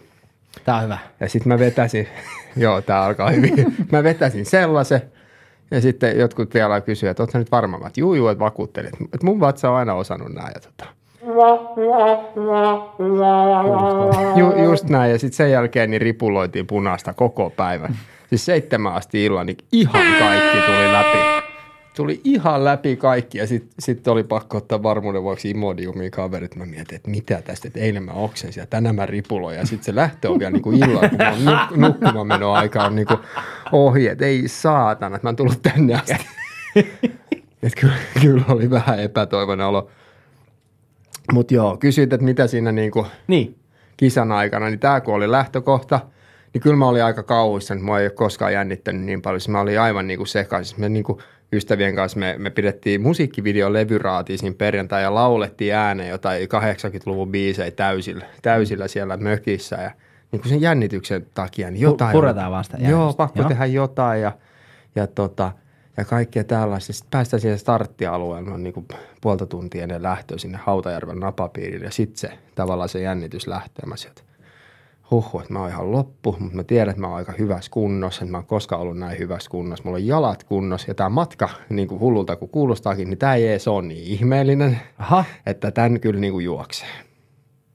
Ja, tota, ja sitten mä mietin vaan, että, että tota, no niin, että mennään ottaa kokemus. Ja, ja tota, sovittiin, meitä lähti kolme muuta kaveria, Sonja ja Karoliina ja Niko lähti siinä samalla. Me oltiin sovittu, että juostaan samaa matkaa, jos tahdit osuu kohdalleen, koska mm-hmm. näitä ei kannata luvata noissa kisoissa, koska mitä vaan voi sattua ja sitten tulee paha mieli.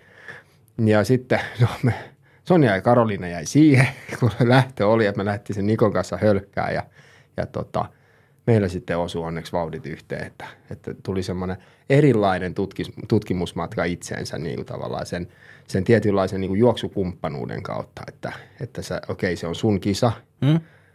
mutta sä otat sun ystäväs niin kuin, ja kaveris huomioon, että, että tavallaan se semmoinen, että mentiin yhdessä seikkailemaan niin sanotusti. Niin, veritte sitten halusta loppuun se kahdesta. Joo. Siis 83 kilsaa kahdesta. Kumpi voitti? Me tultiin käsikädessä itse asiassa Vittu, mä olisin No siis viimeinen- ihan rehellisyyden nimissä, kun ekassa huollossa, eka huolto on niinku 27 kilsaa niinku Hautajärveltä, niin, niin tota, toi Niko, niin se sekoili jotain siinä, että se oli sormet niin, niin jääs, että se ei saanut pulloja auki. Mä olin niinku itse, piti täyttää pullot. Mä olin mm. silleen niinku tottunut siihen ja, ja tiesin, että niin tulee käymään ja mä olin Joo. jo valmis ja, ja sillä vielä kesti, niin mä jäin sitten auttamaan, mutta mun mielessä kävi se, että pitäisikö se jättää tähän, niin että, että, että tässä kärsii kyllä meitsiä. Vitun Niko ja pullot. No ei, ei ne pullot ei vituttanut, mutta sillä sitten tippui jotain varusteita sinne joutuu käydä hakemaan. Siinä mennään. Nikot just tollasia, aina mitä saa ottaa. kun- ei, se, on, se on ihana Kerätä mies. Ihana mies ja mä oon tosi, tosi, niin kuin, mites mä sanoisin, mä oon tosi ylpeä siitä, että mä pistin sen niin kuin itsekyyteni sivuun ja mitä mm. me siinä tuli menetetty. No ei ole montaa minuuttia. Ei Niin menetetty mietin, mitään. niin. Mä mietin sille, että, että, että ei, että mä en lähde yhtään mihinkään. Että, mä, että nyt me mennään tästä niin kuin yhdessä vaan. Että ei se, ei se, niin kuin, se ei ole niin, Se ei ole siitä kiinni. ei. Niin, miten, miten paljon se sitten oikeasti on niin kuin nimenomaan kisa? Niin kuin, että, Niin, no, eihän noin niinku tämmöiselle harrasta, harrastaja, niinku, harrastelijalle niinku sillä lailla, ne on enemmän niinku juoksutapahtumia. Mm. Et kiso, kisoja ne on sitten niille, ketkä, niinku, niinku, ketkä tavoittelee sitten niinku podiumpaikkoja esimerkiksi tai, tai vastaavaa. Että. Mm. Yksi tuttu voitti sen pitkän, Aha. pitkän tota noin, niin sen 160 yksi, yksi semmoinen Anton-niminen jäbä, niin se 15 minuuttia reittiennätyksestä ja että hän juoksi sen ihan, ihan niin kuin silleen. Hän meni kovaa. Mm. Hän meni, hän meni niin hemmetin kovaa, joo. Ja tota, et niille se on ehkä enemmän niin kuin juoksukilpailu, mutta meille se on niin kuin tapahtumia, mihin osallistutaan ja otetaan ne kokemukset niin kuin jonkun muun kautta kuin sen ajan kautta. Et mä olin toivonut, että mä pääsisin lähemmäs 12 tuntia, mutta näissä olosuhteissa mä olen erittäin tyytyväinen siihen, että ei mennyt kuin 13 puoli. Mm, mm. Että niin kuin jos miettii, että se kaikki ripulointi ja oksentelu ja, ja, il, Ja ilta Niko, lä- vitun Niko. Nikohan nyt, Niko urheilumalla Niko- maki. niin, tota, Niko niin, ei ihan bussia Niin. tässä. toivottavasti se ei kuuntele tätä. Ei. Niin, niin, tota, niin, Ei ainakaan tämän jälkeen. No niin, Niko vittu liikkeelle se. Se varmaan irti sanoo sen, kun mä hänen pojan kummiset. niin, no joka tapauksessa, niin se, se tota noin, niin on pakko olla tosi tyytyväinen. Ja sama se, että mun niinku, että se teho, millä se tuli mentyyn, niin ei ollut missään vaiheessa silleen niinku verenmaku suussa, Joo. vaan se meni semmoisena niinku tarpeeksi rentona. Ja se palautuminen on ollut sen mukaista, että ei tullut semmoisia hikoilukohtauksia jälkeenpäin keskellä yötä tai mitään liskoja öitä niinku, tai, tai niinku sellaisia, vaan on saanut nukuttua hyvin ja jalat palautu aika nopeasti, että neljäs päivä sen, neljän päivän jälkeen ei tuntunut enää missään mikään, mikä on, kyllä, se on tosi outoa Joo. ja, ja näin, että, että tota, täytyy olla tosi tyytyväinen. Ja sitten muutenkin se oli onnistunut reissu näiden kavereiden kanssa. Tämä on kuitenkin, vaikka juoks, joku on sanonut, että kestävyysjuoksu on maailman yksinäisintä hommaa, mikä pitää tietyllä tavalla paikkansa, Joo. niin, niin, tota, niin ei tämä niinku, juokseminen itsessään ole mitenkään yksinäistä, päinvastoin. Että jos siitä haluaa tehdä niinku yhteisen jutun, niin sitten pystyy. Sitten voi tehdä. Joo. Mm. No miten tuommoiseen niin siis valmistaudutaan, tuommoiseen siis 83 kilsaa? Mm. Mitä siihen, siis oot se niin kuin, Ripuloimalla ja oksentamalla. No, niin. No, mutta se oli, Ne on mut se, oli se lähi, lähietäisyyden, niin. Mutta miten sä, niinku, niin. mikä on se henkinen valmistautuminen ja sitten se fyysinen valmistautuminen, jos miettii niinku sitä, että sä vedät niinku tuplamaratonin käytännössä. No ensinnäkin sitä tarvii haluta. Tarvii olla aika selkeä semmoinen syy, että, että minkä takia mä edes lähden niinku harjoittelemaan tai niinku pistämään itseäni sellaiseen kuntoon, että se on niinku fyysisesti edes mahdollista. Niin siihen tarvii niitä niinku valmistautukin, että, että pitää olla joku syy. Että ellei sulla ole mitään syytä, niin sit sä, sit sä voit heikkona hetkenä keskeyttää sen. Mun syy, no nyt tällä kertaa mä en ole ihan varma, että mikä se oli, mutta se on varmaan se niinku, että mä, mä, mä oon sen niin kuin jotenkin velkaa itselleni, että, että mä niin kuin, että mä otan aikaa itselleni ja, ja, niin kuin, ja, ja teen näitä juttuja. Ja se, että kun mä, mä tietenkin valmistaudun jo harjoittelemalla muihin kisoihin sillä lailla, että juoksee tietyn verran niin kuin viikossa ja, ja niin kuin tietynlaisissa maastoissa ja olosuhteissa, niin kuin kisassakin esimerkiksi Joo. välillä semmoisia viikonloppuja ollut, että, että tota noin, niin, no, no siinä loppuvaiheessa mä annan yhden esimerkin, että, oli, että kun- kun se kisamatka on yli 80 kilsaa, siinä on tietty määrä sitä nousua, niin sitten vedät vaikka pari viikkoa putkeen, jossa sulla on viikossa se sama määrä kilsoja ja se sama määrä nous, nousua esimerkiksi. Yhden viikon aikana. Niin, niin ja sitten sä otat niitä viikkoja pari putkeen Joo. niin tavallaan, että sä rasitat itse silleen, että sun kroppa on valmis ottaa vastaan sen saman niin kuin, ja, ja tällaista, että on tiettyjä tapoja harjoitella tuollaiseen, mutta, mutta säännöllis- säännöllisellä juoksemisella, hölkkäämisellä ja paljon kävelyä kanssa ja tämmöistä, niin kuin, että kun käy pitkillä polkulenkeillä, niin kuin useamman tunnin, niin sä kävelet rauhassa ne ylämäet, niin kuin sä teet siellä kisassakin sitten. Että tota noin, niin tätä kun tekee tarpeeksi säännöllisesti, niin se kroppa oppii, että se pystyy tekemään näitä juttuja. Se on jännä, mutta näin se menee. Hmm. Ja miten tuommoisessa kisassa, hyppäsimme varpaille, mutta mä, mä kiinnostaa vielä tämä niinku, en ole siis nyt juossut monta, olen useamman maratonin ja, ja useamman puolen maratonin juossut siis vuosia sitten, mutta se, että, että muistan sen, että, että tavallaan se kisan jännitys ja adrenaliini, mitä sä sanot? Adrenaliini. adrenaliini. Mac- ja Matthew McCackmahan. Kakmahan. Niin, ja In the Stairs. Niin, niin että miten se tota, on, onko sillä niinku sama vaikutus siihen, että su, sullakin oli vatsaongelmia, mm. Pahoinvointia, varmaan jännitystä, pizzauuni, kaikki. Ni, niin tavallaan se, että onko se sitten kuitenkin se, että kun sä tuut siihen niinku lähtö, tiedätkö, viivalle, että nyt mä lähden tästä, Joo. niin onko siinä, onko siinä sitten se, niinku, että, että se kroppa kuitenkin ottaa niinku haltuun se homma? Joo, joo. Ottaa, joo. ottaa. Ja sit, mä olin itse asiassa yllättynyt siitä, miten mä pystyin luottaa siihen, että hei, mähän oon oikeasti valmistautunut. Tämä mm. on ihan kunnossa. Että vaikka, vaikka päivän niin kuin, niin kuin lähtökohta ei ole ehkä 100 prosenttia, niin sitten mä jäin, me niin kuin naurettiin tuossa kavereiden kanssa, mietittiin sitä, että no milloinhan nämä on ollut tälleen, että olisi ollut normaali olo ennen starttia, että aina on joku juttu tai jännittää mm. ihan perkeleesti tai jotain. Niin tavallaan, että siihen riitti sitten, vaikka se olisi ollut 85 prosenttia, niin se riitti ihan hyvin ja sitten se, tavallaan se adrenaliini Joo. potkaisee sen kyllä sinne Miten se pystyy sanoa sen tolle? En mä tiedä. En Mä välttelen sitä niin, sanoa. niin, niin, Adrenaline. tavallaan, niin sillä lailla. Mm. Kyllä, kyllä se auttaa. Totta kai heti, kun sulla on niin sanotusti lappu rinnassa, niin sehän muuttaa sitä hommaa ihan täysin. Mutta jos mun olisi pitänyt niinku itsekseni muuten vaan käydä mm. vetää se, se karhun kierros silleen, Niin että ei, ei ole olisi tapahtumaa, niin en olisi varmaan, mä olisin varmaan ollut nukkumassa mukavuussyistä ihan, Joo. että en mä varmaan niin olisi mennyt. Se vähän.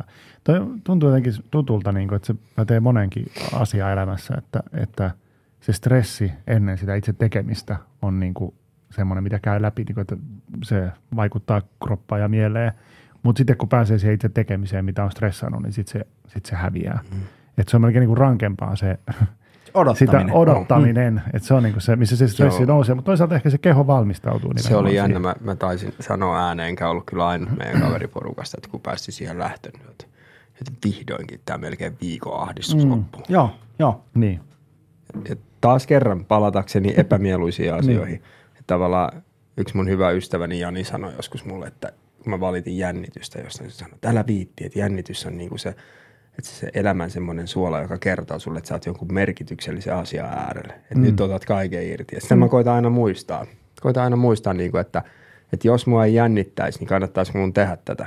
Niin. Mutta toisaalta oli myös, täytyy myöntää, että mulla oli tosi epätoivoisia fiiliksi just silloin, kun oli vatsan kanssa ja pahoinvoinnin kanssa ongelmia siinä niin kuin ennen lähtöä, niin mulla oli semmoinen epätoivoinen fiilis siitä, että meneekö tämä oikeasti joka kisasta vaikeammaksi. Mä jännittää joka kilpailussa niin kuin enemmän kuin viime Aa, kerralla. okei. Et en mä tiedä, onko se niin vai luuli, luulinko mä vaan. Mutta Onko se osa sitä stressireaktiota? Tavallaan mieli alkaa just Joo, ja pel- ja pelko, ja pelko, muuta. Joo. pelko on semmoinen, minkä kanssa mä en niinku selviä hirveän hyvin omasta mielestä. Tai siis sanotaan, että mä oon aina vähän silleen niinku helisemässä Joo, pelon mm, kanssa. joo, joo. Ja sitä harvemmin aiheutuu oikeasti. Mutta nyt oli semmoista, niinku, että oho, että, että, niinku, että onko musta tähän lajiin. Niinku, että kyllä mä sen niinku kondiksen saan hmm. kuntoon ja kyllä mä jaksan ton juosta, mutta mä en pysty tähän niinku jännitykseen näyttää niinku vie jalat alta.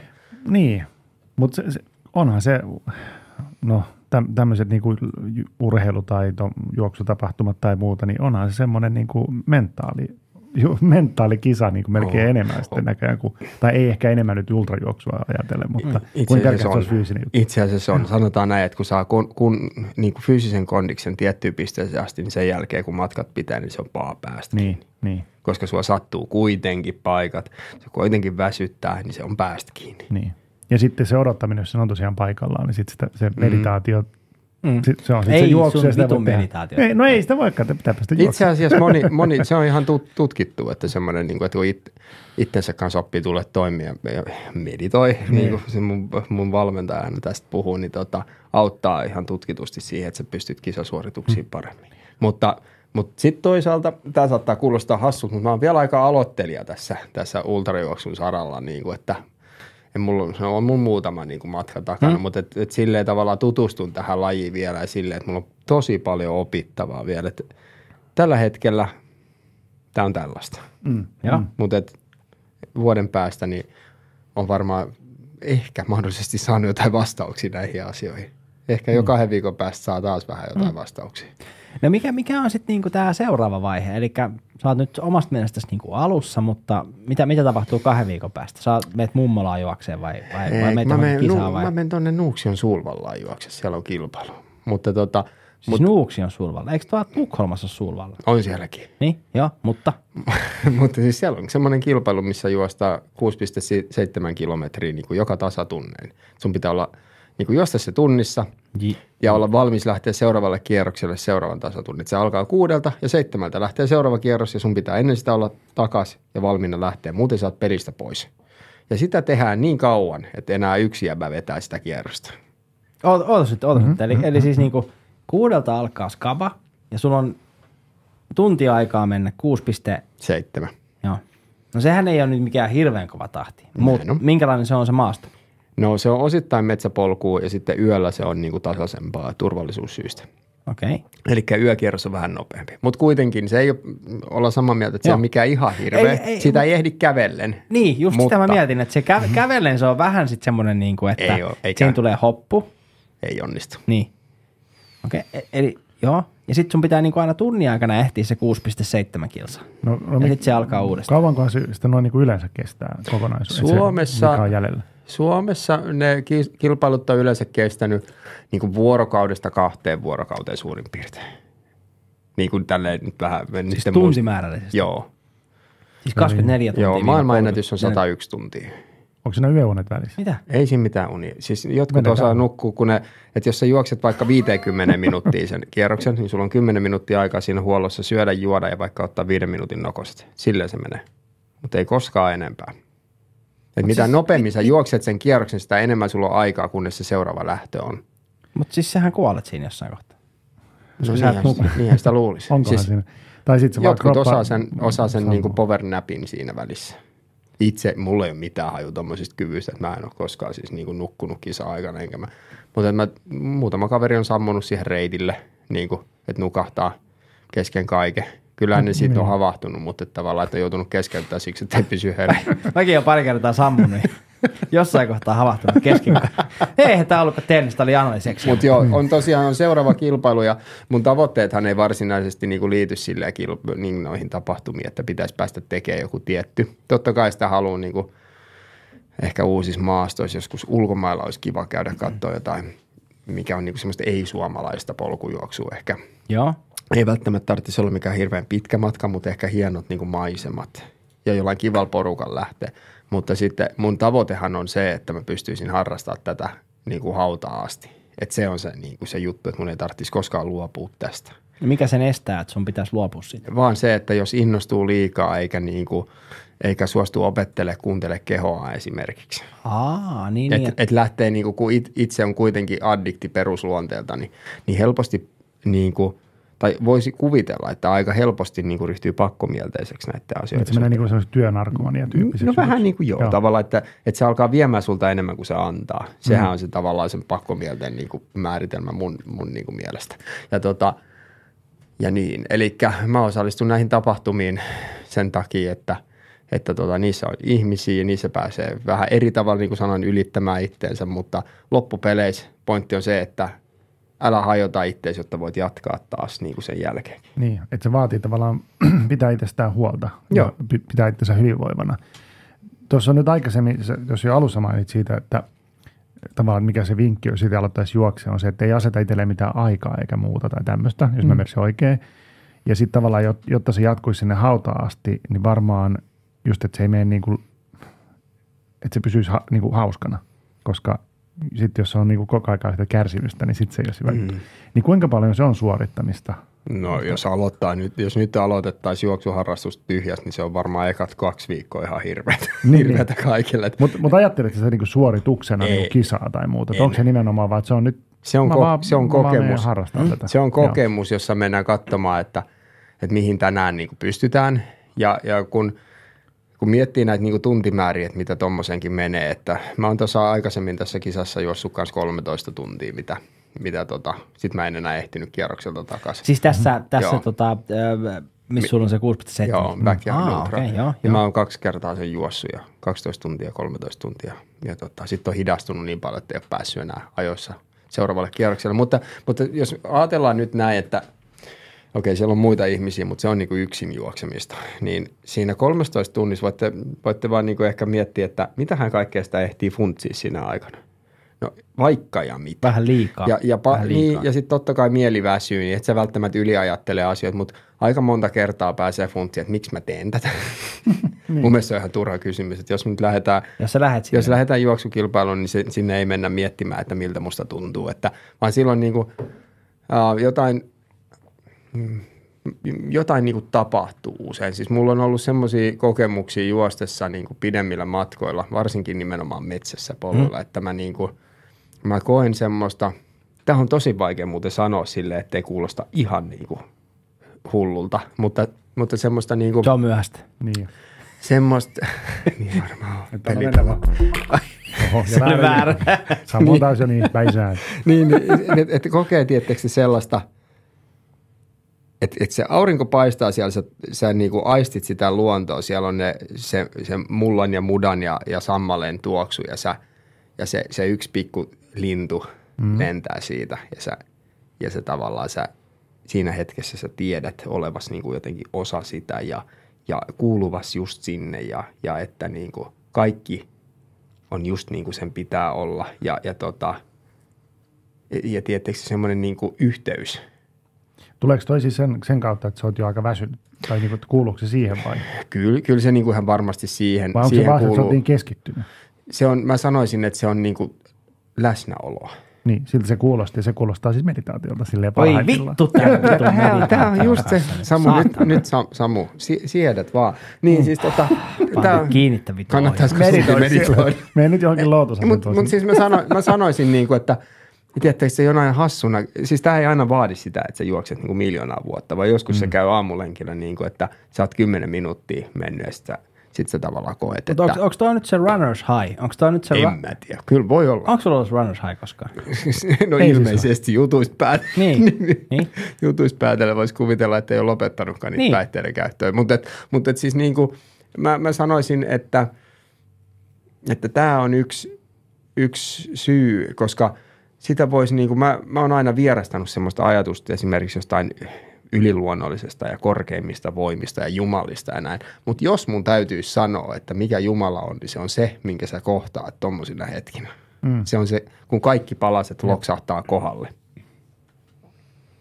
Näin on, on samaa mieltä. Ja jos, jos niin kuin lenkillä pääsee siihen, niin mulla ei ole mitään syytä olla tekemättä Jep. sitä tavalla.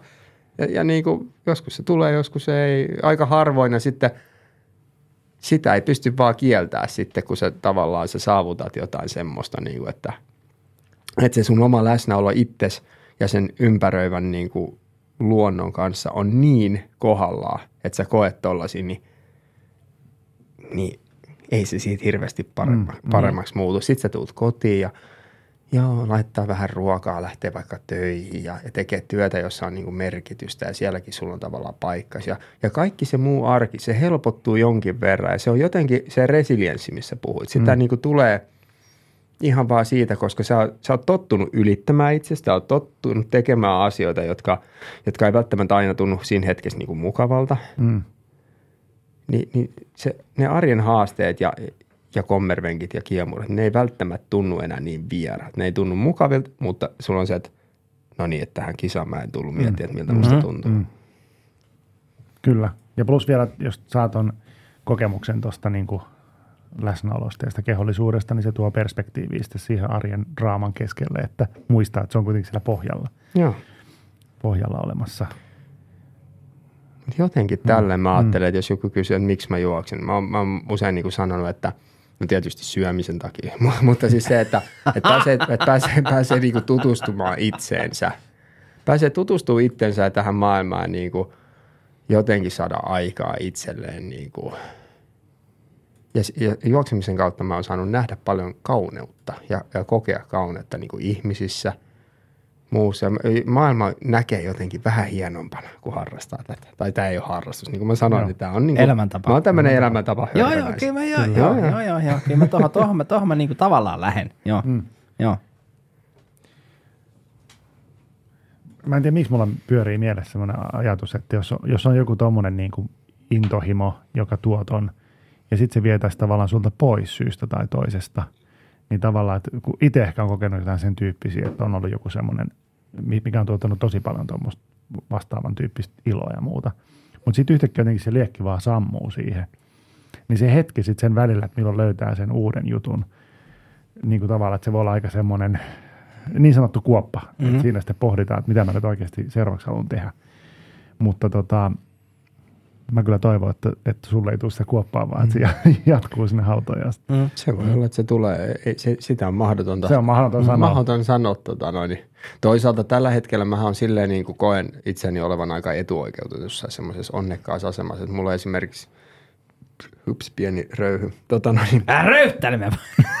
niin, niin, niin, niin silleen etuoikeutettu on, että, että mulla on myös niin kuin se työ, mitä me tehdään, niin se on semmoinen, mikä antaa mulla välillä niin kuin ihan samat kokemukset siitä, niin kuin, että et, et, okei, että sä, et, et sä käytät aikaa johonkin järkevää, että tällä on oikeasti merkitystä mm. jollekin, ja se kun se joku ei ole niin kuin minä, niin se tekee siitä niin kuin järkevää, tiettekö te? Kyllä. Et, et se, se sillä lailla, että jos se juokseminen olisi se mun ainut asia ja se vietäisi pois. Se on joskus viety hetki, kun on ollut joku vamma. Mm. Niin mulla on ollut niin kuin paljon niin kuin, mulla on muita yhteisöjä, jotka niin kuin kannattelee ja, ja joihin mä voin energiani pistää. Ja mulla on aina semmoinen vitsi ollut vähän, että jos se pystyy juoksemaan, niin sitten tehdään vaan perkeleesti ylitöitä, mutta se, sitä mä en suosittele Niin, kelle- kellekään. Haetaan jostain. Joo, mutta tasapainostahan Joo. tässä varmaan on kyse, että kun Niin niin on. kysyttiin, että mitä kuuluu ja mitä tarkoittaa, kun mä sanon, että ihan niin kuin kivasti menee, niin mm. että on jonkinnäköinen tasapaino siinä, että mist, mitkä asiat elämässä kannattelee. Mm. Mm. Niin, mun on pakko sanoa, mä huomaan, että molemmat herrasmiehet katselee kelloa siellä vastapuolella, mutta, mutta siis tunti 20 minsa on mennyt. Mä haluaisin ihan vähän vielä sukeltaa Tomaksen kanssa semmoiseen mielenkiintoiseen aiheeseen kuin addiktoituminen, addiktiot, koska Tomas sanoi itse tuossa, että hän, hän kokee ehkä, että hän on nyt tähän ää, juoksemiseen tai polkujuoksuun tai tähän, tähän niin kuin, onko se sitten se, onko se niin kuin se niin kuin juoksemisen se fiilis vai onko se se porukka vai mikä se on, mikä sua niin kuin addiktoi. Mutta jotenkin se, että haluaisin vähän, koska sulla on Tomas kuitenkin ihan helvetin ää, mahtava tarina, hmm. ainakin mun mielestä. Se, missä sä oot nyt, mistä sä oot tullut, niin mun mielestä niin kun, ei, ei meidän tarvitse enää tässä niin tuntia, tuntia perkaa, mutta käydään vähän sitä, miten sä oot tullut tähän kohtaan myöskin. Ja sit se antaa myös ajatuksen siihen niille ihmisille, ketkä ajattelee, että ne ei pysty jaksa tai muuta. Että, mm. että aina voi olla vaikeammassakin paikassa ja siitä vaikeammastakin paikasta voi tavallaan kammeta ylös. Joo, mä tota, mä en itse asiassa sanonut, että mä oon addiktoitunut juoksuun, vaan mä, mä jätän sen nyt tota noin niin... Sanoit! En, Valehtelet! että mä oon addiktoituvaa tota noin, niin persoonaa ja, ja mä jätän teille ja niille, ketkä mahdollisesti tätä kuuntelee, niin mä jätän teille valittavaksi, niin kuin, että puhunko mä paskaa vai en. Että, mm. että koska oma arvio on hyvin usein tota noin, niin vähän semmoinen, että se ei välttämättä kannata varauksetta luottaa, niin saatte itse miettiä, mutta et siis mm. Mä oon siis, mä oon teini-ikäisenä, mä oon päihteitä käyttänyt ekan kerran 12-vuotiaana. Pelasin käsipalloa, oltiin, dokattiin joukkueen kanssa. Mä vedän vähän sille pikakelauksena Joo. tänne. Et Joo. Teinivuodet meni silleen suht koht viattomasti, niin kuin kaljaa joka viikonloppu. Viattomasti. mikä, mikä on niin teini No se on, kun aloitetaan seiskaluokka, eli 13, 13, 13 joo. 14, 15. Sitten tutustuin tota, noin, pilvenpolttajien. Mä olin samanlainen tämmöinen pohdiskelija silloinkin, että mulla oli se, mulla oli se semmoinen tavallaan eksistentiaalinen kriisi, että, että mä en löytänyt paikkaani ja mulla, mulla ei ole niinku mitään järkeä tässä niinku elämässä sillä lailla, että, että mulla ei ollut mitään, tai mulla ei ollut mitään niinku suuntaa siinä, mä en tiennyt mitä mä halusin ja mua pelotti suunnattomasti se ajatus siitä, että mä joudun tavalliseen elämään, missä käydään töissä kahdeksasta neljään ja, ja, ja viikonloppuisin ehkä sulla on vähän aikaa itselle silloin, kun sun ei tarvitse kuskata lapsia harjoituksiin ja, ja tämmöistä. Että mä, mä niin kuin luulin tietäväni, mitä se elämän oravan pyörä on ja mua pelotti suunnattomasti joutua siihen. Ja, tota, ja siinä tietyllä tavalla samalla kun mä etsin tätä niin kuin paikkaani ja sitä suuntaa, niin mä tutustuin sitten muihin päihteisiin. Mä tutustuin ekas pilvenpolttoon ja sitä kautta niin kuin ihan erilaisia ihmisiä kuin meidän suomenruotsalaiset niin kuin koulukaverit ja käsipallokaverit. Mm. Niin, ja, tota, ja, ja jotenkin oivasin, että vitsi, että näiden ihmisten kanssa on helppo olla. Että nämä, mä koin, että ne ei vaadi mut mitä mä koin, että ne ei tuomitse mua mitenkään. Mä koin, että mun oli helpompi ehkä on jotenkin niin kuin olla oma itseni. Se saattoi olla sitä, tai sitten se oli sitä, että mun oli helpompi olla niin kuin ei ketään niiden kanssa. Mä en tiedä oikein. Mm-hmm. Mutta joka tapauksessa oli helppo olla. Ja utelias luonne kun olen, kun pääsin kokeilemaan päihteitä, niin tota, vaikka tiesin tietysti järjen tasolla, että ei näitä kannata, niin kuin, että, että jos nyt kaljassa vaan vähän pysytellään, mm-hmm. niin hyvä on ja, ja näin, niin tota, tutustuin niihin, niin mä, mä niin kuin, esimerkiksi ekstaasi, kun ekan kerran käytiin, kun pilveä ei ollut myytävänä, ja sit, mutta ekstaasia oli, niin mä ihmettelin sitä, että miten kukaan ei ole kertonut mulle tämmöistä olemassa. Että herät, se herätti niin voimakkaita semmoisia tunteita just tästä yhteenkuuluvuudesta ja sitten semmoisesta tavalla, että oli joku paikka ja nämä ihmiset haluaa mulle hyvää, ketkä tässä ympärillä on ja tiedän vihdoin, mitä, miltä tuntuu rakkaus. Tämmöisiä niin voimakkaita tunteita, että se pieni herkkä minä, 15-16-vuotias, niin, mm-hmm. niin, tota, niin mä vaikutuin siitä suuresti ja mun se uteliaisuus heräsi. Samalla mä oon ihan niin kuin kadoksissa elämässä, mutta mä alan tutkia näitä eri tapoja muuttaa mun niin kuin mielentilaa ja olotilaa ja ennen kaikkea tunnetilaa. Ja siitähän se lähti. Joo. Siitähän se sitten lähti, että mä huomasin, että pystyn leikkiä tavallaan Jumalaa, että sä pystyt muuttaa siltä, että minkälainen sä nyt just oot. Että sitähän se oli. Mm.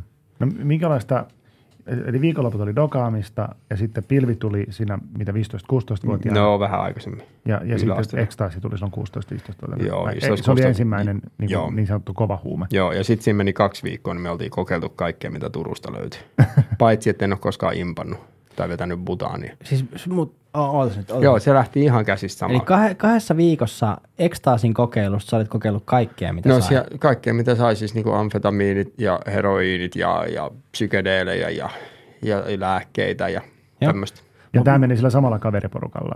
Ää, pff, Vai- alkuun osittain, mutta sitten tota, myöhemmin kävi sillä lailla, että, että heidän suhtautuminen päihteisiin jäi ihan erilaiseksi kuin mun. Että, että mä löysin sitten niitä ihmisiä, jotka oli enemmän niin kuin ammattitason harrastelijoita, niin, niin kuin mä ajattelin sitä silloin, että, että niin kuin, ja, ja sitten nämä maltillisemmat, niin ei mehän me oikein niin kuin tultu toimeen sillä lailla enää. Ja ne vanhat kaverit, ne ei enää tuntenut mua samanlaisena.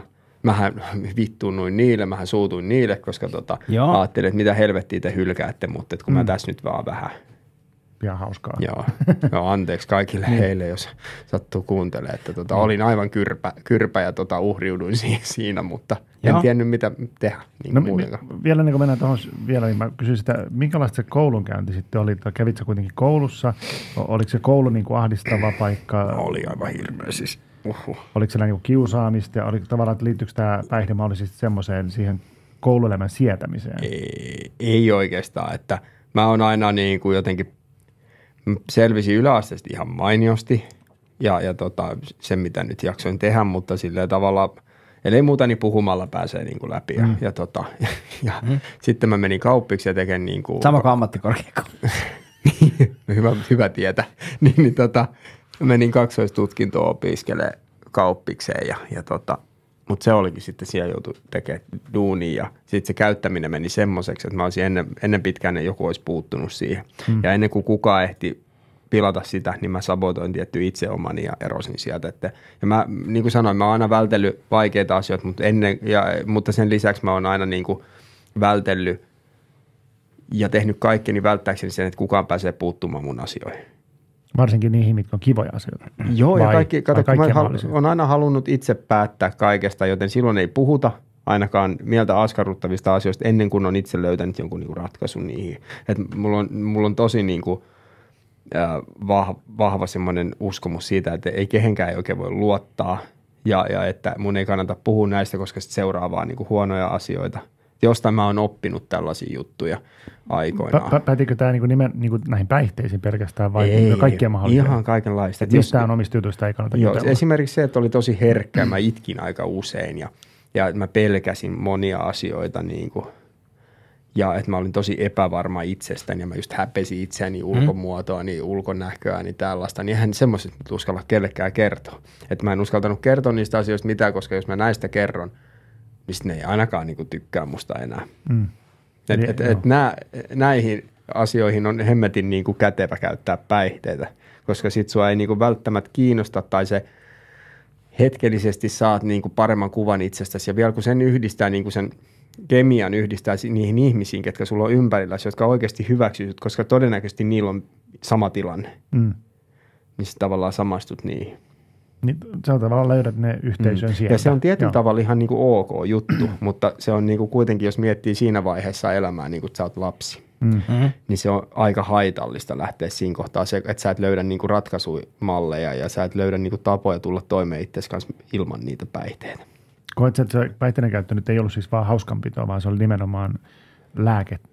Sitä, Joo. sitä, se oli tuo yhteisöllinen juttu, mutta se oli myös joku semmoinen niin kuin lääke silloin, kun ei puhu asioista. Niin Joo. Onko tämä vähän liian mutkat suoriksi? Ei, ei, ei oikeastaan, mutta olisin niinku hauskanpitoa kanssa aluksi, ennen kuin mä niinku oivalsin tavallaan. Kun niitä tutki niitä aineita, niin jaa, näillä voi pitää hauskaa, mutta näillä aineilla, niin näillä, näillä voi ollakin niinku tärkeämpi merkitys tavallaan.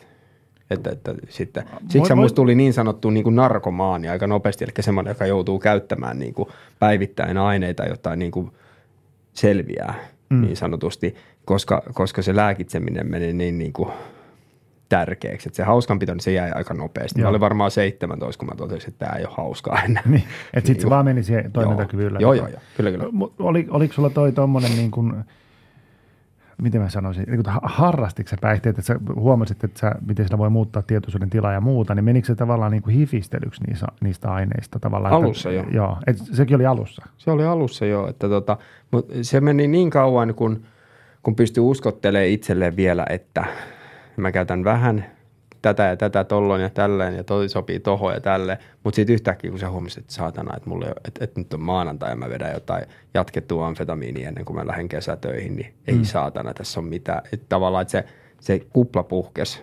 Hmm?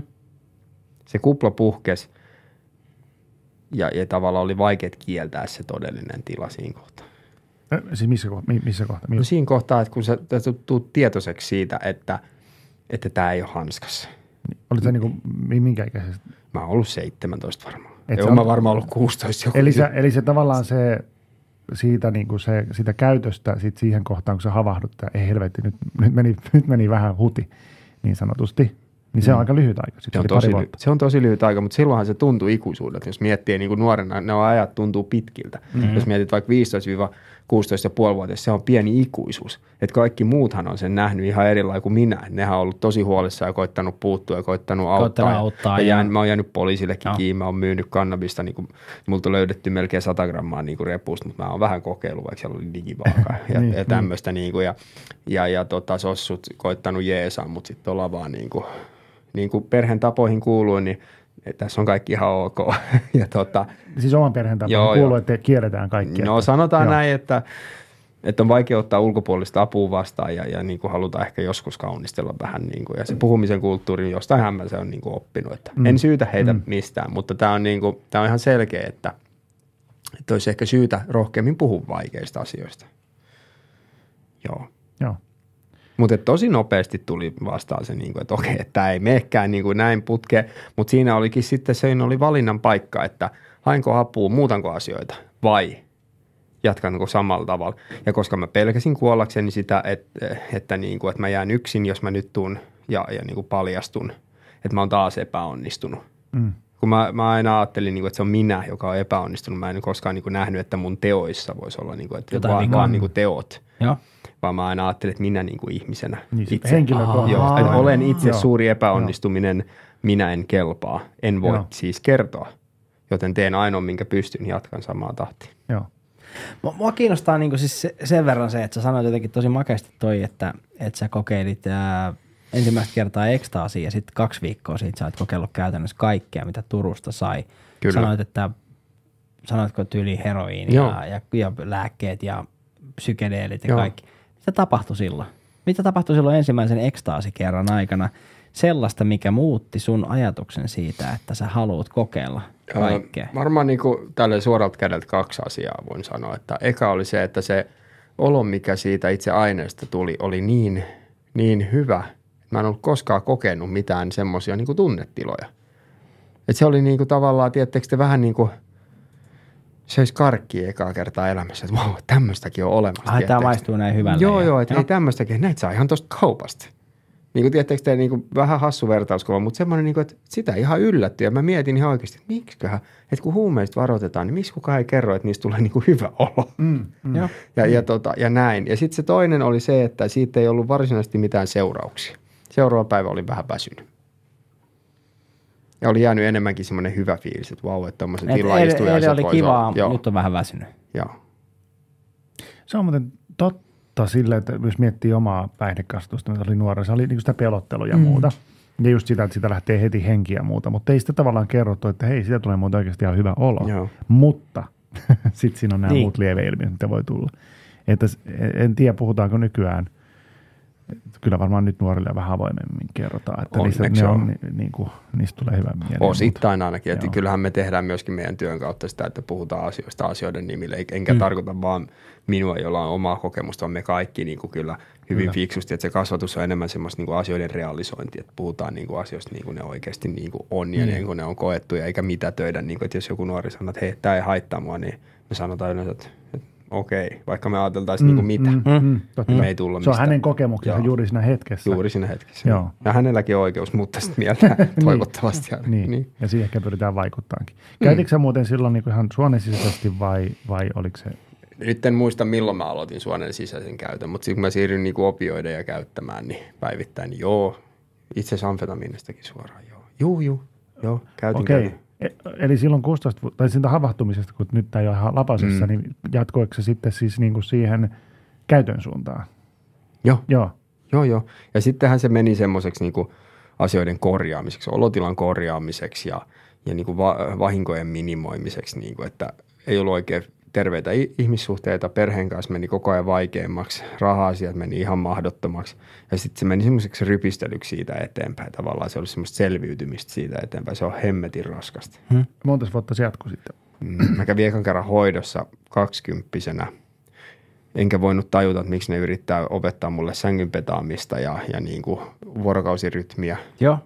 Mä en tiedä, mitä sillä on tekemistä, että mulla on huumeongelma, että eikö ne huumeet silloin oteta pois. Joo. Ja 12 vuotta siitä eteenpäin, niin tajusinkin, että kaikki on, kaikki on kiinni siitä sängyn petaamisesta. Onko näin? Kerro vähän sängyn pitämisestä. Sängyn petaaminen, siis tämä on myös lainaus jo- jostain dokumentista. Oli NHL-pelaaja, jolla on paha alkoholi. Ää, Bob Robert. Ei Olisiko ollut hän. Eikö ollut Bob Ei ollut hän.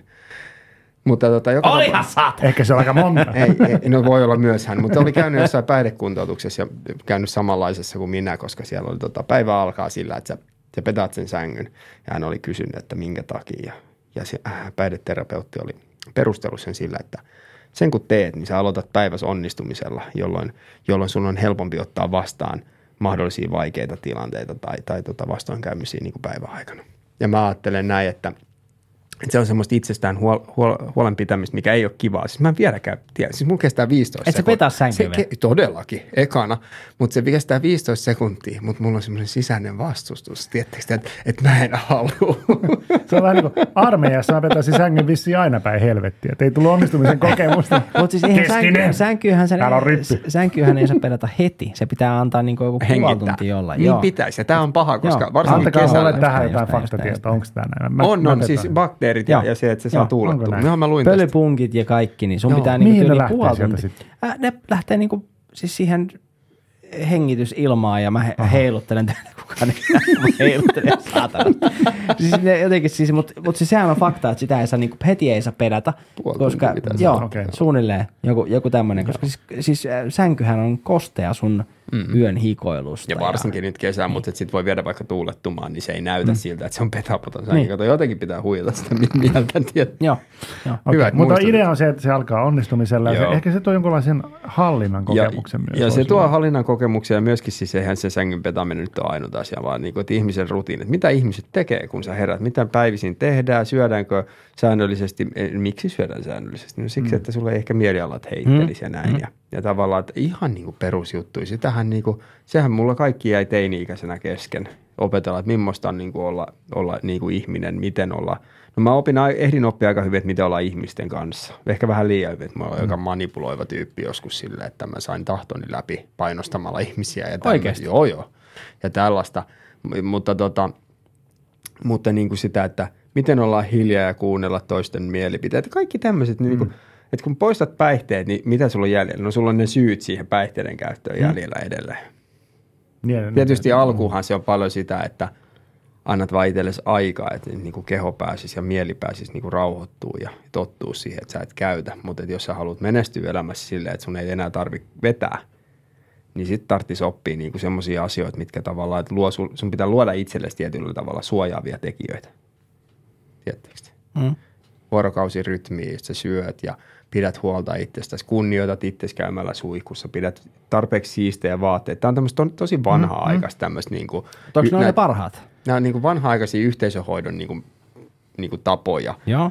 niin kuin kasvattaa itseään, antaa niin kuin tietynlaista vanhemmuutta.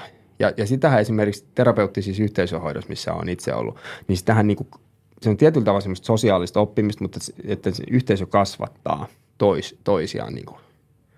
Ja, ja tota, että sä pystyisit muovaamaan itsestäsi semmoisen ihmisen, joka A, ei käytä, ei tarvitse käyttää päihteitä ja sitten vielä semmoinen, jonka elämässä on semmoisia asioita, mitä sä haluat elämään. Et mulla esimerkiksi on ollut yksi käänteen tekevistä hetkistä ollut yhteisöhoidossa, kun silloinen yhteisövalmentaja kysyi multa, että Tuumas, ootko sä koskaan miettinyt, että millainen ihminen sä haluaisit olla?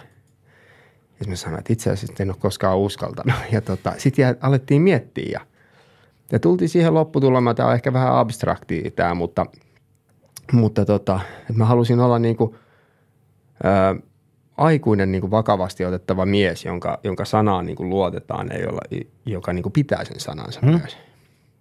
Ja tästä lähdettiin sitten miettimään, että no mitä, se, mitä semmoinen ihminen tavallaan niin kuin tekee? Mitä se ei tee? Hmm. Ja, ja niin kuin sitten saama näitä niin kuin pieniä kon, niin kuin konkretiaksi arkeen. Että onko se vakavasti otettava mies joka ei koskaan petä sitä sänkyä eikä käy suihkussa tai käyttää eri parisukkia esimerkiksi. No mm. siis on niitäkin vakavasti otettavia miehiä. Mutta tiedättekö mitä no niin, tarkoitan? Että jos, sä, että jos sä oot yli 15, yli 15 vuotta tota käyttänyt aineita, niin se, on, se kontrasti on tosi suuri. Et mm. Pitää muistaa nyt, että jos me lähdetään nyt tekemään elämänmuutos, niin ne on aika hienovaraisia juttuja. Mm. Kaikki niinku omat jutut, millä mä niinku kasvan tän, tänä päivänä, ne on aika aika pikkusia niin. juttuja, ne ehkä niin näkyviä. Silloin ne oli. Ne oli isoja juttuja. Kerro vielä lyhyesti, tai tuossa mainitsit yhteisö, mitä, mikä se oli? Mä sanoin terapeuttinen yhteisöhoito. Joo. Yhteisöhoito, niin mitä se on? Se on semmoista, missä, missä niinku luodaan semmoinen, tai on niinku yhteisö, jossa on tietynlaiset säännöt ja käytäntöt, niinku rakenteet, missä on päihdekuntoutujia, jotka, jotka niin kuin asuu siellä about vuoden kerrallaan ja jossa tota noin, niin jokainen, yhdessä, joka, jokainen käy niin kuin omaa muutosprosessiaan läpi ensin niin kuin, ja, ja kiinnittyy siihen yhteisöön, oppii olemaan vähän niin kuin semmoisessa mini-yhteiskunnassa, missä jotkut on vastuurooleissa tietyistä asioista, toiset on toisessa ja opitaan mm. ottaa toisiaan huomioon ja, ja tällaista. Siinä niin kuin kasvatetaan toisia. Mm. No sä, päädyt, sä oot siellä ollut niinku hoidossa, niin oliko se niinku semmoinen, että mihin sä menit vapaaehtoisesti vai vastustelitko sitä vai miten? Vapaaehtoisesti. Mä, mä ajattelin aina, kun mä aina luullut olevani vähän erikoinen, niin hyvässä kuin pahassa, niin, niin mä ajattelin, niin me kaikki, että, niin me kaikki. Niin, että mm. tämän, tämän tason niin kuin vanhan käyttäjän niin tarvii, tarvii tota noin, niin kovan tason hoidot. Ja mm. onneksi sain sitä, koska tota noin, niin se piti kyllä niin kuin sillä lailla paikkansa, että, että mun ne niin kuin suurimmat – problematiikat on todennäköisesti semmoisia niin pieniä juttuja, että niitä ei niinku ihan, ihan tosta noin vaan niinku löydettäisi mm. ilman, että olisi niinku asiantuntevaa henkilökuntaa ja pitkäaikaista niinku altistamista muille ihmisille. Monestiko, tai jos miettii, kauanko sä yhteensä niinku käytit sitten päihteitä, montako vuotta ja montako kertaa kävit hoidoissa, tuli ratkeamisia, pystyykö tässä laskemaan näitä tässä vaiheessa? Niin, No siis sanotaan näin, että jos nyt, jos nyt mietitään vaikka 15-vuotiaasta eteenpäin, olihan mä juonut kaljaa ennen sitäkin ja mm. semmoista, niin mä lopetin 33-vuotiaana ehkä. Eli 18 vuotta ja lähesty, jos sen käyttänyt päivittäin, niin oli rahat loppu. Joo. Et se tota, ja, ja, ja suurimman osan siitä niin kuin, niin, niin kuin vielä suonen sisäisesti, niin se ei nyt hirveän, niin kuin, hirveän silleen, no siinä on kaiken näköistä. Mm. Mm vaaraa siinä touhussa. Ja tota noin, niin, niin, mikä se kysymys? En mä muista. Mutta mikä, mikä mm. sai sitten, kysymys oli siis, että monta kertaa kävit hoidossa siinä niin kuin 18 vuoden aikana. Niin. Mä kävin, no mä kävin siis niin kuin oikeassa niin kuin kunnon hoidossa kerran ennen tota viimeistä, jolloin Joo. mä kävin melkein kaksi vuotta putkeen. Et mä tein Joo. kyllä kaikkeni ja mua autettiin kyllä kans sitten, kun mä oikeasti halusin. halusin. Mutta sitten mä oon käynyt katkaisuhoidossa muutaman kerran silleen niin kuin puoliso pyysi ja, ja tämmöistä. Mm. Eihän niistä ollut mitään hyötyä. Joo. Mutta niin katkaisu aika lyhyt. Joo, se on pari viikkoa. Kolme, niin pisimmillään varmaan pari viikkoa. Jos on juonut vaan, niin voi olla kolme neljä päivää, mutta niin, näissä niin kuin okay. normiseka käytössä, niin, niin siinä pari viikkoa tarvii melkein. Mutta siinähän sitten kävi 2017. Jäin asunnottomaksi eka kertaa elässäni ja mä olin niin heikossa kunnossa, että se, niin kuin, se nujersi mut tosi pahasti. Mä asustelin kaverin veneellä tuolla Munkkiniemessä tota, siinä Kekkosen asunnon vieressä. Ja tota, mietiskelin sitä, että vittu, että, että, että, niin kuin, että onneksi tajusin, että tämä voi mennä vielä pahemmaksi tavallaan. Ja sitten mä mietin, että nyt tarvii jotain, tarvii tehdä.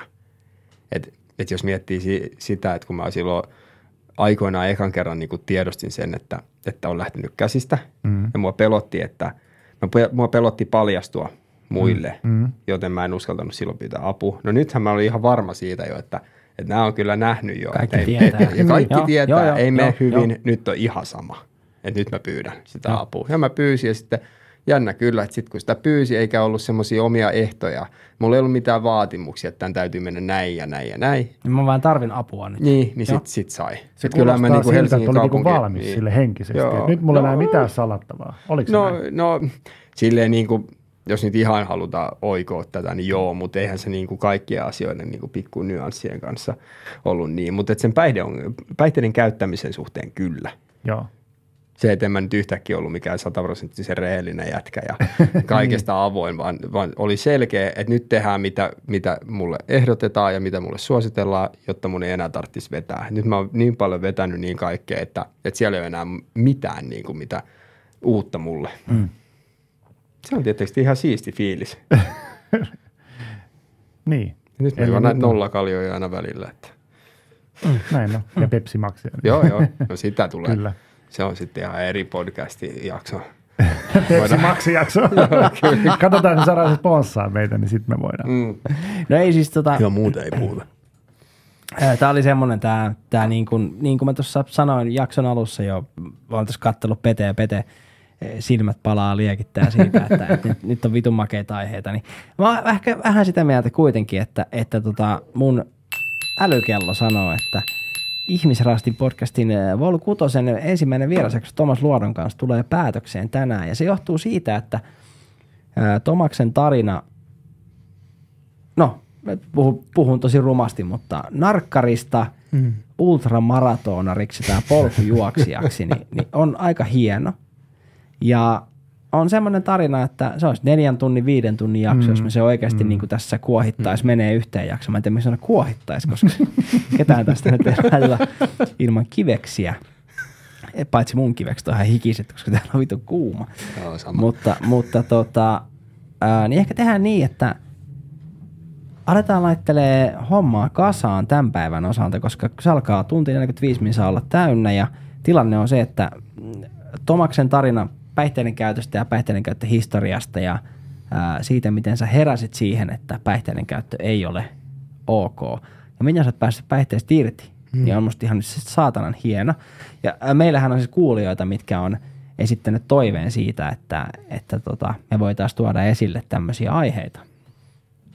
Öö, niin ehkäpä me tehdään toinen jakso. Me pyydetään Tomas vielä tänne juomaan meidän työpaikan piikkiin noita 00 oluita, koska ei oltu niitä ostettu tarpeeksi selkeästikään. No ei vaan vitsi vitsi. Ni, niin tota, no työpaikan piikkihän tämä menee tää studiokin.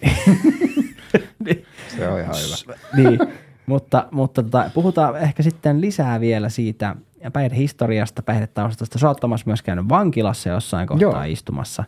Mutta mun mielestä niin, niin nämä on semmoisia, että näihin voidaan palata myöhemmin, koska ei, ei liian isoon herkkukakku palaa mm. yhdellä kertaa. Niinpä. Ja kiinnostaa varsinkin noin, että mi- miten tavallaan sitten se paranemisprosessi, tai no paranemis, voiko sanoa sellaisen? Toipumisprosessi. Toipumisprosessi, niin. että mit, mit, mitä kaikkea siinä tapahtuu ja miten, niin. Joo, ne on, ne on silleen mielenkiintoisia juttuja, että ne ei välttämättä ihan vastaa niitä odotuksia, mitä ihmisillä niin kuin on, että niin kuin puhutaan päihdeongelmasta, niin hirveän, hirveän usein niin kuin mietitään niitä päihteitä siinä keskiössä, kun, mm. se, kun siis tällaisena pienenä tiiserinä, niin se on ihmisenä olemista ja mm. kasvamista omaksi itsekseen.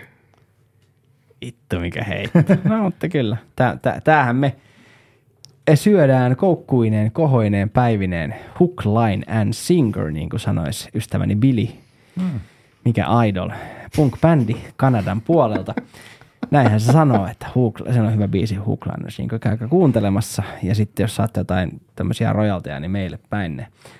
Tomas, kerro kuitenkin vielä loppuun Ihmisraastin podcastin kuulijoille ja katselijoille, koska täällä nyt kamerat pyörii jostain syystä ei, ei näitä naamoja kannata kuvata. Siis Tomaksen naamaa kyllä, mutta mun epeten naamat on tälleen vähän turvonneet. Ja, ja Ei ole juostu. ei ole juostu pois tätä paitsi alkos. niin. niin, niin tota, mistä sä, mikä on sun seuraava juoksureissu?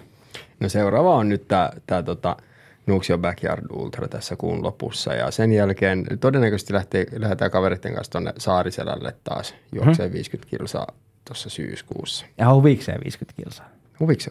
Joo, niin. sehän on vielä kohtalainen Mutta se ei matka. mikä kisa eikä mikä On se nyt tapahtuma. Aa, Niin, okei, okay, niin, niin. Mutta sen okei, voi ostaa kovaa, kun se joo. on niin lyhyt. Just, Se oli vitsi, mutta Niin, niin. tavallaan totta. okei, okei. No mitä, Toivotaan, että siellä ei tule ripulia eikä, Älä, älä ota punajuuri Ei, yhtään. nyt, nyt jää punajuuri. Niin.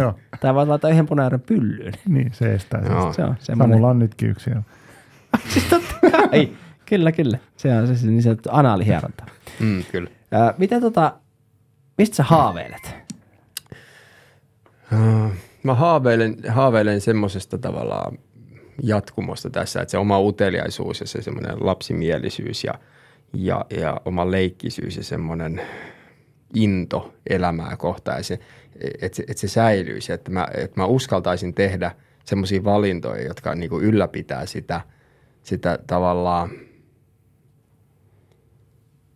sitä tietoista läsnäoloa omassa elämässäni. Tämä kuulostaa ehkä vähän hankalalta, mm. mutta Ai hyvältä kuulostaa. että mä edelleen rohkeasti uskaltaisin tehdä asioita, mitkä on, siinä hetkessä tuntuu epämiellyttävältä. Mm, just näin.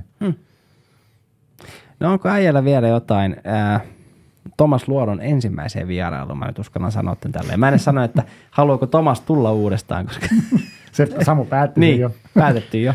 Niinpä. niin tota, onko sulla nyt tähän ensimmäisen jakson loppuun jotain viestiä meidän kuulijoille tai katsojille? No joo, kiitos, että olette jaksanut kuunnella ja jos teillä on jotain niin kuin kysymyksiä, kysymyksiä liittyen näihin, niin voidaan katsoa sitten Kyllä. seuraavassa jaksossa Joo. ihan mielellään. Mutta kiitos, että olette jaksanut kuunnella tämmöisen juoksuhörhön niin kuin elämän tavasta ja, ja ehkä vähän juoksemisesta ehkä vähän eri, eri vinkkelistä kuin, kuin tota, mihin ehkä olette tottunut. Mm-hmm. Joo, laittakaa hei viestiä, siis on ne sitten kysymyksiä tai palautetta, niin voitte laittaa suoraan podipuhelimeen 046 904 2222 on ihmisraastimen podcast puhelin tai sitten meidän Facebook-ryhmään, meidän Instagram-ryhmään tai sitten jopa käytte laittaa meidän, ää, mikä se on, YouTube kautta ihmisraastin on meidän YouTube-sivu, niin sinne. Sieltähän löytyy nämä jaksot, mitä nyt Hmm. Äänitellään myös videomuodossa, niin löytyy sieltä. Mitäs Petellä oli mielessä? Ei mulla on muuta mielessä, kun täällä on vitun kuuma. Täällä on aika Täällä lämmin. on. Täällä on aika lämmin. No, aivot sulaa, mutta toisaalta tässä on ollut intensiivinen keskustelu, niin se lämmittää. Mm. Ja tämä on ollut mielenkiintoinen kyllä. Ja mä sanon, että, että tämä Tomaksen vierailu oli yksi mun suosikkeja. Mä unohdin vähän vaihella kameroita, kun te puhuitte, mutta Kuvat vaan itseäsi. no, komiat No. kuvaa, niin No mä niin. kuvasin teidät nyt. Mutta hei, Ihmisraastin podcastin osalta Samu sanoo, että kaikille morbidelli. Ja Pete sanoo myös morbidelli. Terve. Hei, ensi kertaan.